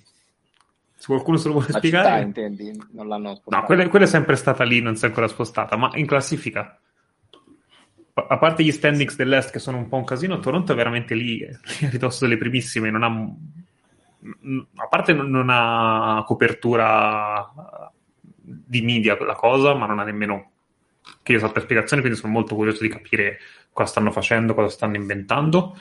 E la squadra ovest che non avete citato poi è Minnesota, che secondo me è estremamente interessante da un paio di mesi. Minnesota, Minnesota, tra l'altro, rischia di arrivare fra una settimana con una striscia aperta di sette mm. vittorie perché gioca contro i Cessi. Eh, poi diventa un po' più complicata, però intanto Minnesota, se la fortuna tiene e continuano a giocare così, rischia di non fare il play-in. Mi avete bruciato, e te mi hai bruciato Minnesota perché era la mia e ovviamente avete bruciato anche i Celtics perché secondo me sono una squadra in miglioramento che secondo me è più interessante da seguire. E, però di là, uscendo dalla zona playoff, play-in e tutto quanto, secondo me sono molto interessanti i Pacers perché secondo me dalla trade hanno aggiunto qualche pezzo che magari al momento eh, tipo Jalen Smith eh, che mi sembra qualcosa di eh, che, che, va riscoperto, soprattutto per quello che riguarda il futuro appunto della franchigia. E comunque ci terrei a dire che anche questa volta, come sempre dal quiz di Natale, la risposta è non i Lakers. Non... Continua a essere allora, sempre la risposta esatta ormai. Fleccio, ti rubo il lavoro. Le notizie che abbiamo sono Anton Walker che ha dato la colpa di aver bruciato 100 milioni di dollari che ha guadagnato in carriera all'NBA, all'hip hop in generale e a Jay-Z, perché ha detto che è una cosa culturale e parla per sé ovviamente. Quando io sono diventato famoso c'erano Jay-Z, Puff Daddy, tutti i rapper ed era quello che io volevo fare. Li vedi con eh, i catenozzi, le macchine, vedi i video e quindi io guardavo quelle robe e penso se divento famoso, se faccio i soldi, voglio fare quella vita lì. E, e quindi dice testualmente quando avevo un sacco di soldi I also had a lot of fetishes. Quindi aveva un sacco di fetici per le macchine 8-10 macchine alla volta orologi eccetera eccetera. E si è com- ha comprato la madre un appartamento da 4 milioni di dollari così vabbè. Qui ci vorrebbe la GIF no correlation cioè cosa, cosa diavolo c'è? Fa niente. Poi notizia col, col fatto che hai sprecato i soldi Fa niente. Notizia non troppo correlata: Matthew Stafford, il quarterback eh, campione NFL, ha detto che sua moglie, peraltro, lui è una famiglia del mulino bianco pazzesca con tipo 82 figli, tutti biondissimi come lui e la moglie. Ha detto che si è fatta, le, si è, ha, ha, avuto il peggior boob job ever, quindi si è fatta le tette malissimo. Così a caso. Eh, abbiamo un. Uh, e questo perché ne parlano su Black Sports Online se sono tutti bianchissimi? E... Questo è veramente terribile, un'anzianata veramente okay. vergognosa. Mettiti la maschera TM... di bamba per parlare di Black Sports Online. TMZ ci dice che c'è eh, tal Sowiti, scritto Sou-I-I, cioè WAT, che non so chi diavolo sia, che ha twerkato insieme alla mascotte dei Clippers. Fe- fermo, Lo- Lore, perché non fai di sì con la testa qui? perché non può, perché diventa padre. Eh... Padre Madonno. A chi l'avevi consigliata, Sowiti? Dai, puoi dire. Poi che eh, Kendall Jenner, che fino a prova contraria sarebbe sempre fidanzata con Devin Booker, era a Parigi eh, ed è uscita con Jacob Elordi, che è uno dei protagonisti di Euphoria. Protagonista di eh? Euphoria. Che cazzo è? Oh, vabbè, vabbè. Vabbè, però... Eh. Che cazzo è? Vabbè, A Euphoria ci arrivo anch'io pur essendo boomer. Eh, vabbè. Ma che roba è? Parlate se mangia, che roba è? C'è Sidney Sweeney No. su Euphoria, basta quello. E, per- e però, e però eh, contemporaneamente lui ha una fidanzata che si chiama Olivia Jade e ci sono voci secondo cui eh, Booker e la Jenner si sarebbero sposati. E infatti non gioca più. Poi Kanye West e Tristan Thompson, eh, prima che Tristan Thompson firmasse con eh, i, i Bulls eh, e che fosse protagonista di, una- di uno dei quiz di Poltel dell'altro giorno, tanto ormai è andato, quindi possiamo dire non è spoiler, eh, erano insieme a, a a Miami a una cena con svariate Instagram models non meglio identificate, però sanno che erano delle Instagram models, molto bella questa cosa che non so identificarle, ma sanno che erano loro. E l'ultima Però cosa è che... Puzzano, puzzano di Instagram, puzzano di Esatto, esattamente. E L'ultima cosa è che pare che Malik Monk sia riuscito finalmente a uscire con Iggy Azalea a San Valentino e poi però immediatamente shooting slump e quindi qualcuno spiega questo, insomma, anche qui no correlation, ma forse sì. Oh, Credo, credo basta per gli aggiornamenti di quel tipo. Inizialmente pensavo che Shooting Slump fosse un- una metafora per dire l'esito della storia. No, Ah, non era quello, perché l'ho capito così? no. No. Time, Time, ci chiedono un commento sul vestito di Miles Turner, non so se, se l'hai intravisto. Butta un occhio, butta un occhio su Telegram, vai. L'ho visto, sinceramente, eh, è come dei pazzi da concessione degli automobili, quello che fa così, no? Che più o meno Il pupazzo gonfiabile che saluta come uno scemo. Ciao, Esatto. sono Al Harrington dell'azienda. come cosa ancora, solo che lavora dall'uncinetto, quindi non si capisce perché, e cosa ancora più grave, ha i sovrappantaloni, cioè tipo le, le magliette di scelta che si metteva Sheldon, Sheldon sotto la, la manica lunga, lo fa a livello dei pantaloni. Credo che per molto meno nel mio universo ideale eh, io fucilerei. Però, punti, punti di vista, insomma. Ma Tra l'altro fanno anche la domanda sul nostro giocatore preferito, eh, vabbè, poi vabbè, magari Faz fa il conduttore e ci pensa lui. No, no, leggete, una- leggete. I Jets avranno una vera chance col titolo, cioè una vera chance di titolo, scusate, con questo nucleo? Secondo me no. E poi... eh, Vabbè, no, credo- questa cosa secondo me me- merita un attimo di approfondimento. Se vogliamo dire tutti no, o qualcosa di più. Qualcuno dice sì? No, ma in rosso, come nei, No, nei grafici a torta. Ma Eh. allora, vai Nick, vai, vai. Io partivo da un altro presupposto, ovvero i Jets di quest'anno sono meglio dei Jets dell'anno scorso? Io, fa- io cambierei il presupposto, cioè se stanno tutti alla pari per condizioni fisiche, assenza, eccetera, eccetera, no in rosso, ma anche in blu. Mm.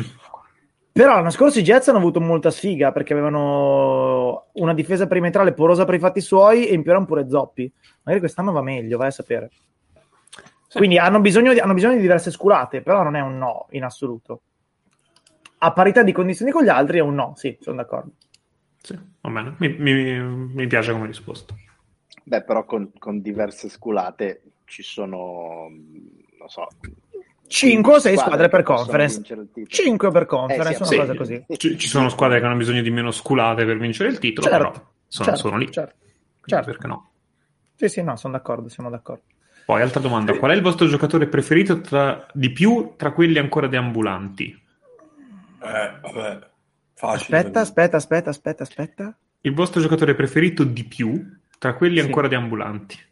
Per me è Batum, facile. Deambulanti si parlava. È scarsamente... Eh, Non col deambulatore, proprio che, No, che no, deambula. ragazzi, non scherziamo. Ma no, ma tu, ma, ma tu l'anno scorso è stato tipo il terzo miglior giocatore dei Clippers e quello che ha giocato più minuti di tutti. A voglia se deambula, cioè. No, no, lascia deambula stare. proprio velocissimamente. Ecco. No, no, no, Deambula sta ancora, sta ancora benone. Sta ancora benone.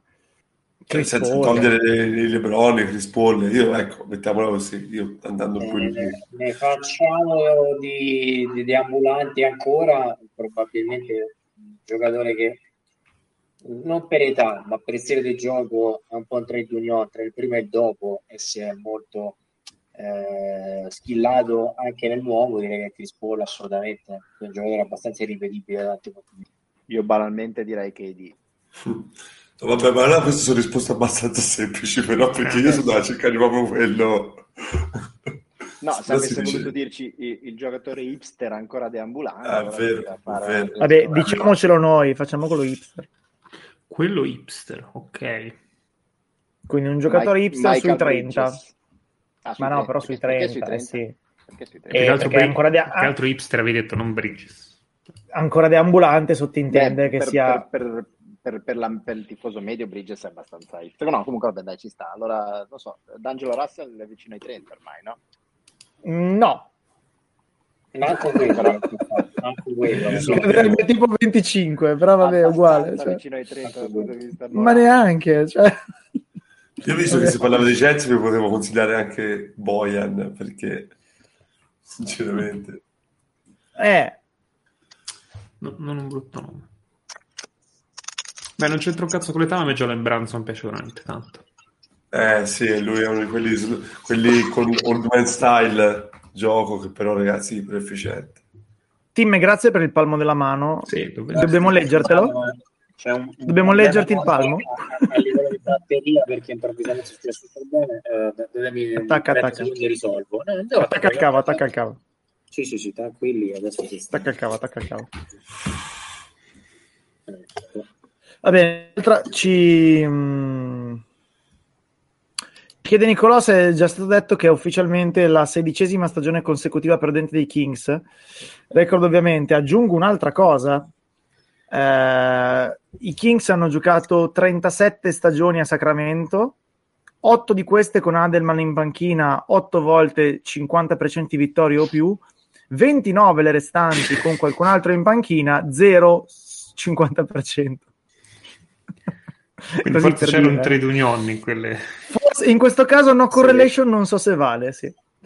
Cioè, la domanda direi delle Masters sull'eventuale approfondimento di, eh, in onore di Popovic in caso passasse Nelson, però rimando a voi se volete magari se capita 10 minuti e quarto d'ora li facciamo. Quando succede volentieri, non mi, non, non- te ne mancano adesso? Due. Due, Quindi magari settimana prossima no, ma quella dopo ci stiamo. C'è la Molto possibilità. scortese, molto scortese a non farlo per i nostri dieci anni, peraltro. Cascava a fare Poteva. 10, ti piacerebbe? 10. 12. Per- eh? Sono 12, sono 12. Ho detto 10, sì, ok. Sì. Vabbè, ha detto dieci, mica due, insomma, non è che ci andavo così lontano. Dai, Signor giudice- a te Signor ne mancano due. Anche a te ne mancano due. tu, tu pe- tu pe- tu pensa andare da un giudice e dirgli ma sì, 10 anni di galera quando sono invece 12? Cioè, un attimo. cioè. Anche due, due, due ore di non mancano. Infatti, dei Esatto. anni di galera No, non, non li danno più nemmeno Mm. Cosa è successo? Perché ha frizzato? Vabbè, fa niente. Vabbè, basta, se non c'erano domande noi un'ora e No, mezza ce- l'abbiamo ce ne sono, eh, ce ne sono, quindi- ce ne sono. Eh, falle, falle, falle. Allora, eh, se foste il GM di Sacramento, quale sarebbe il primo acquisto che fareste con, la men- con in mente uno spot playoff? Una guardia. Una guardia facciamo playoff. Gu- Quale guardia allora? eh, siamo sempre lì, cioè... eh, Westbrook, Westbrook mi sembra perfetto. Questo è becero anche, anche, clientelismo. la, anche per la filosofia. No, io cre- credo che il problema più che un giocatore è quella di eh, mettere la franchigia al sicuro. Eh, credo che poi l'ha dimostrato Derrick White che dall'altra parte se c'è un minimo contesto di squadra basta trovare il giocatore giusto più che il giocatore più forte. Quello il problema è, è, sempre il fondamento su cui costruiscono i super team e spesso ci, ci, ci si becca la sola. Non è importante il talento complessivo, è la chimica. Eh, Sacramento io mi auguro che con Sabonis, che ancora è presto, costruisca qualcosa. Non so se Fox si può recuperare dall'umido, io me lo auguro, però eh, cioè, è come sparare sulla Croce Rossa, magari ti sente Datone e io non ce la faccio. eh, vuoi sapere il nome che servirebbe a Sacramento? Draymond Green. Cioè per tutto, eh. Eh, Per, ruolo, sì. per ruolo, per chimica, per leadership, però esatto, cioè... Serve quello che gli mette al posto le cose, non serve quello che ne segna 50. Però Sì. Draymond Green non te lo danno così. No, vabbè. No, mi sa di no. Sa. Guarda, guarda, un giocatore che in questa stagione ha giocato 4, che ha delle qualità fuori dal campo riconosciute anche un cervellone, che tira da 3 e che in teoria è un ottimo difensore, ce l'ho. Ce l'ho. Lo volete? Tonolli. Ce l'ho. Tonolli. No, no, no, no, no, un altro. Non... No, A te- quattro se- cose. Se volete, se volete- no, ce l'ho, ce l'ho, ce l'ho. Se volete lo quattro do. Cioè, un minuti. attimo. Da 4 minuti. No, no, no, ve lo do, è gratis. No, non Tobias Harris, questo qua è Perché gratis. sta ve lo do. maschera? Che fin qui eri È, stato Mo, cortese. è, perché è, Moba- sta- è Mobamba, È perché è Mobamba. Oddio. non volete Mobamba? No, vabbè, è uguale. Vabbè. Cioè, tu, hai, Black- tu hai tenuto la maschera in religioso silenzio aspettando all'ultimo secondo. No, no, No, no, no, all'inizio. all'inizio l'ho Messa messa, all'inizio l'ho messa. No, perché c'era della genialità in tutto questo. quindi- tutti No, film, no. quando praticamente sono, i titoli di coda sono passati e c'è gente che parla all'improvviso che esce da dicendo? Effettivamente chiedono se hai finito il toner per fare quella maschera. No, l'ho fatto, l'ho fatto in bozza, sarebbe- l'ho fatto in bozza che è il motivo per cui è venuta un così, insomma, cioè, vabbè, fa niente. Eh, Quindi è Mobozza. Hai No, ammazzato un Gesù. albero per fare la maschera di Mobamba e hai fatto Quindi il, ti- il titolo della puntata è Mobozza, va bene. Eh, so, Eh, Mobozza. sì. Poi, Altre domande? eh, Vai. allora, mu- musei, la gangbang di Arden, qual era? No, parlavo di quella dei Sans. Di Sans. Nel caso, nel caso eh, riprenditela. Ehm, quante sono le probabilità che l'anno prossimo i Lakers possano essere contender o quasi? Potrebbe rispondere a volta Fleccio con non i Lakers. Ma no, ma non è vero. Se, se, se LeBron e Anthony Davis sono sani, non sono zero quelle possibilità. No, è vero. Che altro se, se riescono a sostituire Westbrook con qualcosa di sensato, tutto può essere. Quello è più vicino allo Non ci riesco. Quello è, quello è più complicato. Quello Quello è di più nuovo complicato. non i Lakers, di nuovo non i Lakers, nel senso che non dipende da loro se qualcuno impazzisce. Ma eh, se, se contender vuol dire che il titolo lo vince qualcun altro, mi sembra abbastanza. No, di- dipende quanto è sano Anthony Davis il prossimo anno. Che, che poi è la domanda sui prossimi dieci anni dei Lakers. Perché Secondo me a questi Lakers, considerando che anche la guida tecnica sta vacillando, servirebbe Mourinho. Se ci pagassero il Ancora? contratto e lo prendessero, potrebbe aiutare. Ma un portandolo, portandolo via o facendo il doppio ruolo? Ba- basta che ce lo porti via e che onori il contratto, poi scegli Eh tu. no, appunto, perché Ah, vuoi farlo- ruolo così rimane anche alla Roma, cioè fa le, entrambe No, le- No, pensavo no, volessi, no, no. pensavo Eh, volessi schierarlo come point guard, cioè doppio ruolo allenatore e giocatore. Vuoi inserire nel pacchetto anche lui Patrizio nel caso? Sì. No, vabbè, ma, ma, ma accontento me lo terrei, basta uno dei due, cioè, non, non cerco la... No, comunque in realtà eh, per provare a dare una risposta seria, eh, partendo dal presupposto essenziale, come abbiamo detto mille volte, che, che devono essere sani tutti e due, il concetto è che se vai a vedere come è stato costruito il roster eh, quest'anno, cioè prendendo gente un po' eh, diciamo dalla strada, non è molto difficile costruire un roster migliore di questo, perché basta mettere insieme 12 giocatori NBA e, e- e già il roster l'hai migliorato. Poi diciamo è difficile contender- costruire un roster peggiore di questo. eh. Allora te lo faccio io la domanda, te la faccio. Chi... Allora, metti che puoi, lasciando le situazioni contrattuali, mantenere qualcuno del roster di quest'anno. Chi tieni? A parte LeBron e e Anthony Davis. Eh, non i Lakers. Eh no, sì, è difficile, ma allora, eh, Orton Tucker per quanto sia stato disastroso, comunque lo, lo devi tenere al netto delle questioni contrattuali perché comunque è molto giovane, quindi hai sempre la speranza E il rinnovo di Orton Tucker è quest'estate o quella dopo? Quella dopo. credo. Il cosa?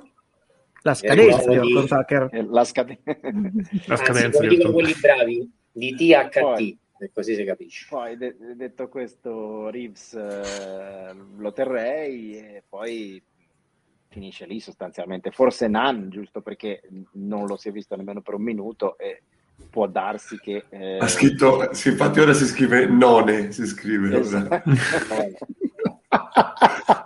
si scrive perché è mai visto. No. Eh, niente Anche Stanley Johnson, no, come- niente, Malik Monk. Ma no, ma Stanley Johnson, ah, Stanley Johnson al minimo farà il dodicesimo, Monk a due spicce farà il decimo, certo che li tieni. Esatto, cioè. Però, sì, però fare il dodicesimo e il decimo, non il terzo e il No, quarto. no, certo, non devono fare il terzo e il quarto, esattamente. Ma anche il sesto potenzialmente, basta che comunque sia, sì. Poi mi, mi- mi- mi sto per crocifiggere automaticamente per quello che sto per dire, ma per fare il dodicesimo puoi prendere anche Melo. Sì, sì, sì, ma anche Mobamba, cioè. No, diciamo, tra i due più Stanley Johnson, sempre per il solito motivo che ormai la gente sarà stufa di sentirmelo dire, ma cioè, io voglio che, e gradirei che questa squadra eh, le fosse data nel supporting cast un'identità difensiva. Quindi Monk, per carità, ha giocato una stagione per lui ottima, per quello che è, però è un giocatore che non è utile a questa squadra, non, non è utile Monk e per lo stesso motivo non è utile Melo e Stanley Johnson può avere un senso per l'idea che ho io che dovrebbe, diciamo, come dovrebbe essere costruito questo roster. Ecco, però appunto è un'idea mia, poi ognuno può avere idee diverse. Ok. Sono altre domande chiedono... che sono un pochino più lunghe. Vabbè, vai, te ne faccio due o tre. Giocatori brutti, fastidiosi, ma efficaci, utili. Cioè, giocatori sostanzialmente che ci stanno sul cazzo, ma che funzionano. Patrick Beverly i quintetti dei, dei Timberwolves con Beverly in campo sono tipo più 10, più 12 di net rating. Sopra il più sì. 10 ci stanno solo i mostri. Più 10, io, io... più 10 a livello dei mostri, eh? Cioè ci stanno solo quelli con gli occhi, che, quelli con, direi... con, con Steph, io, esatto. Io direi sempre, rimanendo a Minnie, Vanderbilt. Uh, però dopo di fastidio come Beverly, dai. Esatto. Uff, perché poi Filippo... è antipatico di suo, aiuta. Filippo, Filippo, mi chiede un commento sulla vecchia di eh, Mer- ehm, eh? Jordan Clarkson tra i giocatori brutti ma uh, utili. Okay. ecco, rimane, rimane, estremamente, Bruttino, estremamente brutto. Fili- Filippo mi chiede un commento sulla vecchia di merda che andrà ancora al torneo e credo di aver già dato il mio commento. Ehm... eh, bella squadra. Eh... sì sì ma, ma è stessa casa lei non è... Quest'anno? No, no, Covid non ce l'ha fatta. A, cioè... a, 100, a 136 anni sempre lì. Nel Covid né Putin, niente, non se la sono portata niente, via nessuno niente, niente, niente, niente, Magari era Ucraina, era in vacanza in Ucraina. Adesso... Io, io ho, due, ho due risposte per la domanda di prima. Fournier quando gioca in un'altra squadra, Vucevic quando gioca in un'altra squadra. Ehm... Fournier però non è brutto bruttissimo da no, vedere. Non è molto brutto. E non ma lo per favore, ma... Cioè, è, è... Ma che dici? è, è, è orribile certo. ma non, non come estetica. Ma oddio! Cercalo su Google, poi me lo dici. No, è quello, quello, quello è l'altro, è sempre, sempre l'altro. E che forse è il migliore tra i due. quello che ha avuto più successo, sicuramente. Comunque, ah, io peraltro ho visto Nix l'altra sera su quella partita notevole dove no. è finita con, con quella stella di Ken Johnson. No. no nonostante nel, nel, primo tempo era automatico, cioè faceva canestro a sì, piacimento. Sì. Comunque. Sbagli tu. Comunque. Eh, dimmi le domande lunghe, Nick, così vediamo se... Eh, qualche parola sulla stagione dei rookie finora. eh, l'ho, vi- l'ho, vista quella. No, facciamo un'altra volta, esatto. Eh, continua a sfruttare questo spazio. Le tifosi sono preoccupati in ottica playoff da Butler. Tira sempre peggio e fa più fatica ad andare in lunetta come faceva due anni fa. Voi come la vedete?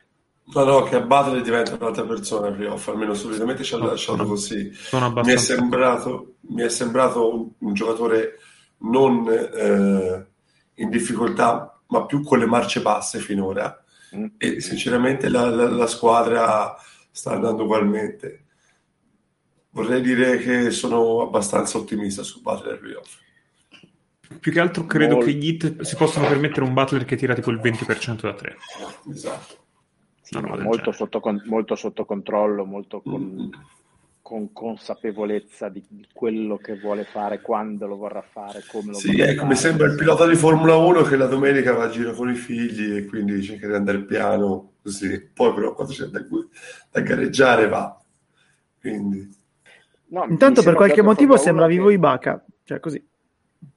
Ah, perché hanno giocato all'88, dai. Di anche lui. No, dicevo, se, sembra il pilota di Formula 1 che sa esattamente la curva in cui deve spingere, la curva in cui deve, deve stare sotto controllo, il, gi- il, giro in cui deve raffreddare le gomme, cioè mh, eh, Butler mi sembra assolutamente in totale controllo della situazione e questo è uno dei motivi per cui mi, mi, mi intrigano molto, diciamo così.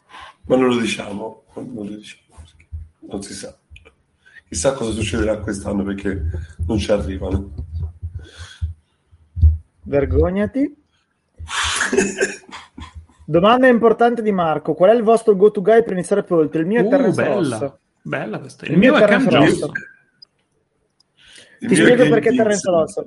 Terrence, Terrence Ross perché è 6 e 6, guardiala, quindi già indicazione sui ruoli e sull'altezza, 31 anni e il numero 31 che sono dei, dei buoni riferimenti. Quindi con Terrence Ross me la cavo abbastanza bene. Guarda, io stessa cosa, Cam Johnson, che ho pensato più o meno le stesse cose, ovvero forward, quindi siamo vicini a FC o FG, e quindi sai se vai su vai verso un altro giocatore, se vai giù un'altra cosa, 26 anni, quindi o si va no, così, numero è il 23, che è un pochino alto, però più o meno mi, mi piaciucchia, basta, stesse cose. No, io invece che Vincent eh, perché vado a caso. Come vado a caso con parole, come vado a caso con, con Word, così. Perché Vincent parte. Sì, esatto, Marco ci dice il giocatore medio, il giocatore medio era, era tipo Josh Richardson. Era eh, Jared Dudley. male in questa stagione, o Jared Dudley, dipende, dipende anche dal numero di maglia però in questo caso, quindi... Mm, sì. Comunque sì, ideal- idealmente è un giocatore di 6-6 o 6-7, a- ala o guardiala, che ha 28 anni e che ha un numero intorno al 20, una roba così. Sì.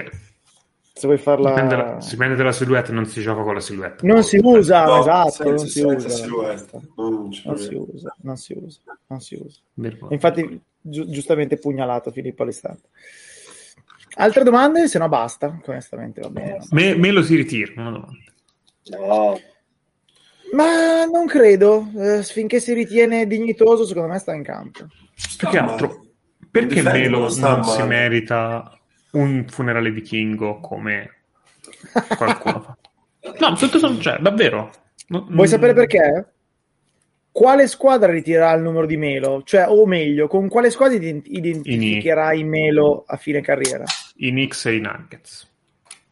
I Nuggets ritirano la maglia, i Nuggets ritirano la maglia di Melo, secondo te? Non nel, senso si, nel senso che si restringe la lavatrice, forse. Non su- Non credo che la... Eh, Ricor- però ricordami, un attimo, ricordami un attimo che numero ave- no, ricordami un attimo che numero aveva Melo ai Nuggets. Aveva i...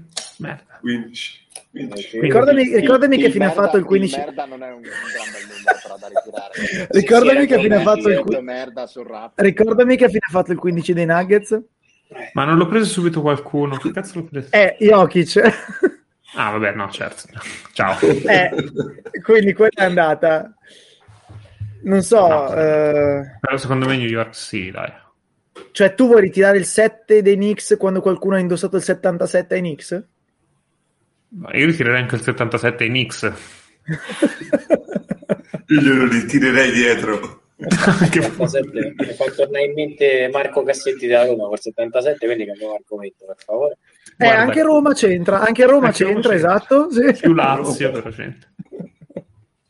Roma in che senso? Invece, Eh, che Bargnani. Una, No, vabbè, per, per- No, quindi comunque Fleccia adesso, un secondo. Quindi il discorso di Melo è perché non è il del vichingo? Perché non ha una, una, su- una sua appartenenza esatto che gli possa fare un funerale del genere. Appartiene al lato sbagliato. Quello sempre. Sì, va bene, però, Però problema com- com- comunque è stato significativo per, per il gioco. Per Ma no, ma è 10 anni chiaro, ma, NBA, ma- ma è, ma è- ma è uno, ma è un Hall of Famer al, al first ballot e non si discute nemmeno, ma Esatto. scherzi. Però per il funerale vichingo c'è questo problema qua. Scusa Fleccio, dicevi?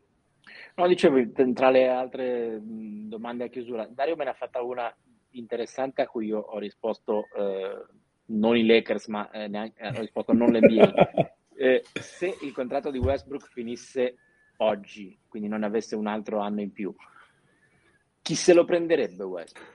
Allora, io, io sono sinistra, ho la vocina di- dietro l'orecchio che mi dice che Westbrook ha una seconda parte di carriera da party crusher che esce dalla panchina quando accetterà di farlo. Ma la seconda Faz parte mi di fa carriera così. è questa. Faz fa così. qua, la, la terza parte di carriera. Cioè, già, già Ah, la capisci, cioè, parte crash carriera. nel senso che, che è uno di quelli che tipo distrugge la festa e urina in piscina, ecco il senso. Sì, Ora sì. mi, ricordo, vabbè, mi ricordo una certa cosa, ma fa niente. ma ci vogliono anche quelli. Eh, Fa- Faz dice di no, ma eh, so, so che molto probabilmente non è vero, ma ne- c'è una vocina nella mia testa che non lo dà completamente. no, me. secondo me, ah, quello che ha detto Fleccio da Dario è un filo estremo, secondo me. Eh, per chi non ha sentito, Westbrook è finito, è finito tecnicamente, è finito tatticamente, è finito come fuoco sacro. e perché non attacca più il ferro. Io non so onestamente se Westbrook non attacchi più il ferro perché non ne ha più o perché gli hanno detto no. Eh, un piccolo tarlo da qualche parte molto marginale mi suggerisce che gli abbiano detto no. Eh, quindi un, un, piccolo spiraglio ce l'ha ancora, però siamo nei dintorni di Isaiah Thomas, eh?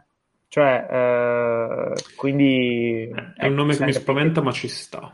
Capisco, capisco la cosa. Beh, però, però Isaiah, Isaiah, Thomas, Isaiah Thomas è finito, è finito fuori dalla Lega per un anno e mezzo, due, quindi la mia risposta era... No, no, no, appunto. Eh. No, certo. Il problema di fondo è che dà l'impressione di essere involuto e di, di sembra, sembra, che non riesca a trovare una soluzione e in più, diciamocelo, al di là dei danni che fa quando gioca, è un giocatore estremamente fastidioso, ma non nel senso negativo, fastidioso in termini improprio, direi faticoso da guardare, nel senso che ci sono quei momenti in cui gli danno 8 metri di spazio e lo battezzano, in cui si vede che secondo me soffre, cioè per la carriera che ha avuto eh, no, non, lo, non, meritiamo noi di guardarlo così, al di là delle, delle, opinioni che abbiamo su Westbrook che abbiamo avuto, e non se lo merita lui. Quindi la domanda che mi, fa, che mi farei io fossi lui, ma perché devi spegnerti in quel modo? Lasciaci una buona immagine di te, non per citare le storie tese, ma insomma, io, io fossi lui spegnerei. Sono abbastanza l'idea di Fleccia, magari non così estrema, ma vado su, su quella direzione. Peraltro... È, è, è, interessante il discorso, di Fast dice magari gioca così perché gliel'hanno... Però io avrei due domande, se gli hanno detto perché gliel'hanno detto, visto che l'unica attività che Westbrook potrebbe ancora avere in un, in un contesto di sarebbe quella di attaccare il ferro, perché dovrebbe essere l'unica skill, diciamo così, sì, ma sembra eh, esatto, che secondo me... E, e due, e due eh, perché eh, si dà per, cioè, visto che quello che gli si dice lui non lo fa mai, eh, perché certo. questa cosa dovrebbe farla invece. Certo. Cioè, notevole autolesionismo. Sembra Jessica Rabbit messa così, che lo disegnano così, invece secondo me è proprio si autodisegna. Io peraltro che, che, Westbrook non attaccasse più il ferro così bene, me lo aspettavo. Che Westbrook la passasse così, cioè che peggiorasse nel passaggio non me lo aspettavo. Quella è una roba che mi spiego comunque troppo. Però io sempre, mm, adesso vabbè, i riferimenti sono quelli. Fleccia, ad esempio, da Dario parlava di Westbrook che all'apice della carriera metteva sempre il pallone eh, su, sulla tasca per parlarla, per, per dirla, insomma, Uh, in un termine poco cestistico, su, o tra i numeri dei giocatori di basket, Berra si è irrigidito su questa cosa, sappilo. Ah, no, no, no, non con me, non mi ha... Perché, perché, no, perché Berra fece anche uno studio... Berra fece anche uno studio sulla precisione dei passaggi di, di quei tipi di giocatori e Westbrook era il peggiore. Eh, quindi non è mai stato così vero che Westbrook la metteva esattamente tra i numeri dei, dei tiratori. Ecco. Adesso, vabbè, adesso tira in terza fila, per un altro discorso. Però, però Westbrook comunque era uno che viaggiava tranquillamente in doppia cifra di assist o vicino alla doppia cifra di assist. A voglia. No, no, e, non, non, non quando faceva stat padding, eh, sto parlando. No, no, ma non voglio mica, figu- figuratevi, l'ho adorato per dieci anni, mica voglio sminuirlo, però. È, un discorso di, ve lo ricordate, Tasmania, che praticamente faceva il giro, no? Il vortice. Eh, io credo che Westbrook sia stato questo per 10 o 15 anni e adesso non eh, lo vedi a velocità eh, codice e non fa più la velocità di Tasmania e non fa più, secondo me era fantastico perché faceva le cose in controllo a 150 all'ora, adesso va a 100 e, e non ha più quella capacità di traslare la velocità in, in efficienza, in controllo. E quindi vedi il floor Westbrook, citando un po' Jordan uh, per i puristi, che povero Cristo fa fatica a mettere, volendogli trovare una critica a tutti i costi, tutti quelli che hanno avuto una seconda parte di carriera dignitosa o anche luminosa si sono reinventati, che spolano su tutti. L'impressione che, che, abbiamo è che Westbrook sia la, lato Iverson, cioè che sia un giocatore che non ha alcun tipo di intenzione di cambiare stile di gioco e purtroppo paga. Non ha l'intenzione o non ha la possibilità? Come, come, come Iverson? Cioè, credo entrambi. Magari, eh, cioè, anche ammesso che avesse l'intenzione, che possibilità ha di cambiare stile di gioco? Cioè, cosa gli fai fare? Eh, purtroppo il tiro non è affidabile, quindi sì, c'è paura. Io non metterò in dubbio i paper di Mickey Berra, ma io no, non ricordo questo paper e ricordo invece chiaramente Mickey Berra magnificare le doti di passatore di Westbrook. No, no, So- cioè, cioè. So, che mi, so che mi attirerò Dopo- dopo te lo una- cerco. una mail di, di 14.000 battute, ma Poi te lo cerco. sono- Po- Potrebbe sono spuntare dal cassettone de- della serranda sopra la tua testa, tipo Undertaker. Come 50 Cent più che altro. Anche. Si cala a testa in giù da lì sopra. Esatto. che immagine terribile. Lore sei in muto. Vabbè. Vabbè, non, Vabbè. non avevo- non avevo detto niente di intelligente. Basta? Ma sì, basta. Basta. Va bene, buon compleanno a noi, sono 12, siamo in seconda media. Come ho detto su Twitter, pure il livello delle battute è quello, più o meno. Sì, esatto, esattamente. E il tipo di umorismo è quello. Quindi siamo appena sopra KPP e, e basta. Quindi Va bene, basta, dai. guarda me contro te, quello mi stai a dire, no? Sì, circa. Siamo Circa, circa. Cosa faremo da grandi? Berremo birra. Eh, ciao team, Ciao a tutti e sono tutto a letto. ciao Fleccio, Ciao a tutti. Ciao Lore, Ciao a tutti e tanti auguri. ciao Nick. Era tutti e posso mettere testa di cavallo dove Sì? voglia. Aspetta, giusto, mettiamola che per salutare bisogna metterla. Non ci sta col cappello, è un casino. Vabbè, comunque. Salutiamo Bozza. Che- Ciao, ciao. ciao a tutti. La settimana prossima. Ciao. Some people call me the space cowboy. Yeah. Call me the gangster of love. Some people call me Maurice. Cause I speak of the pompatus of love.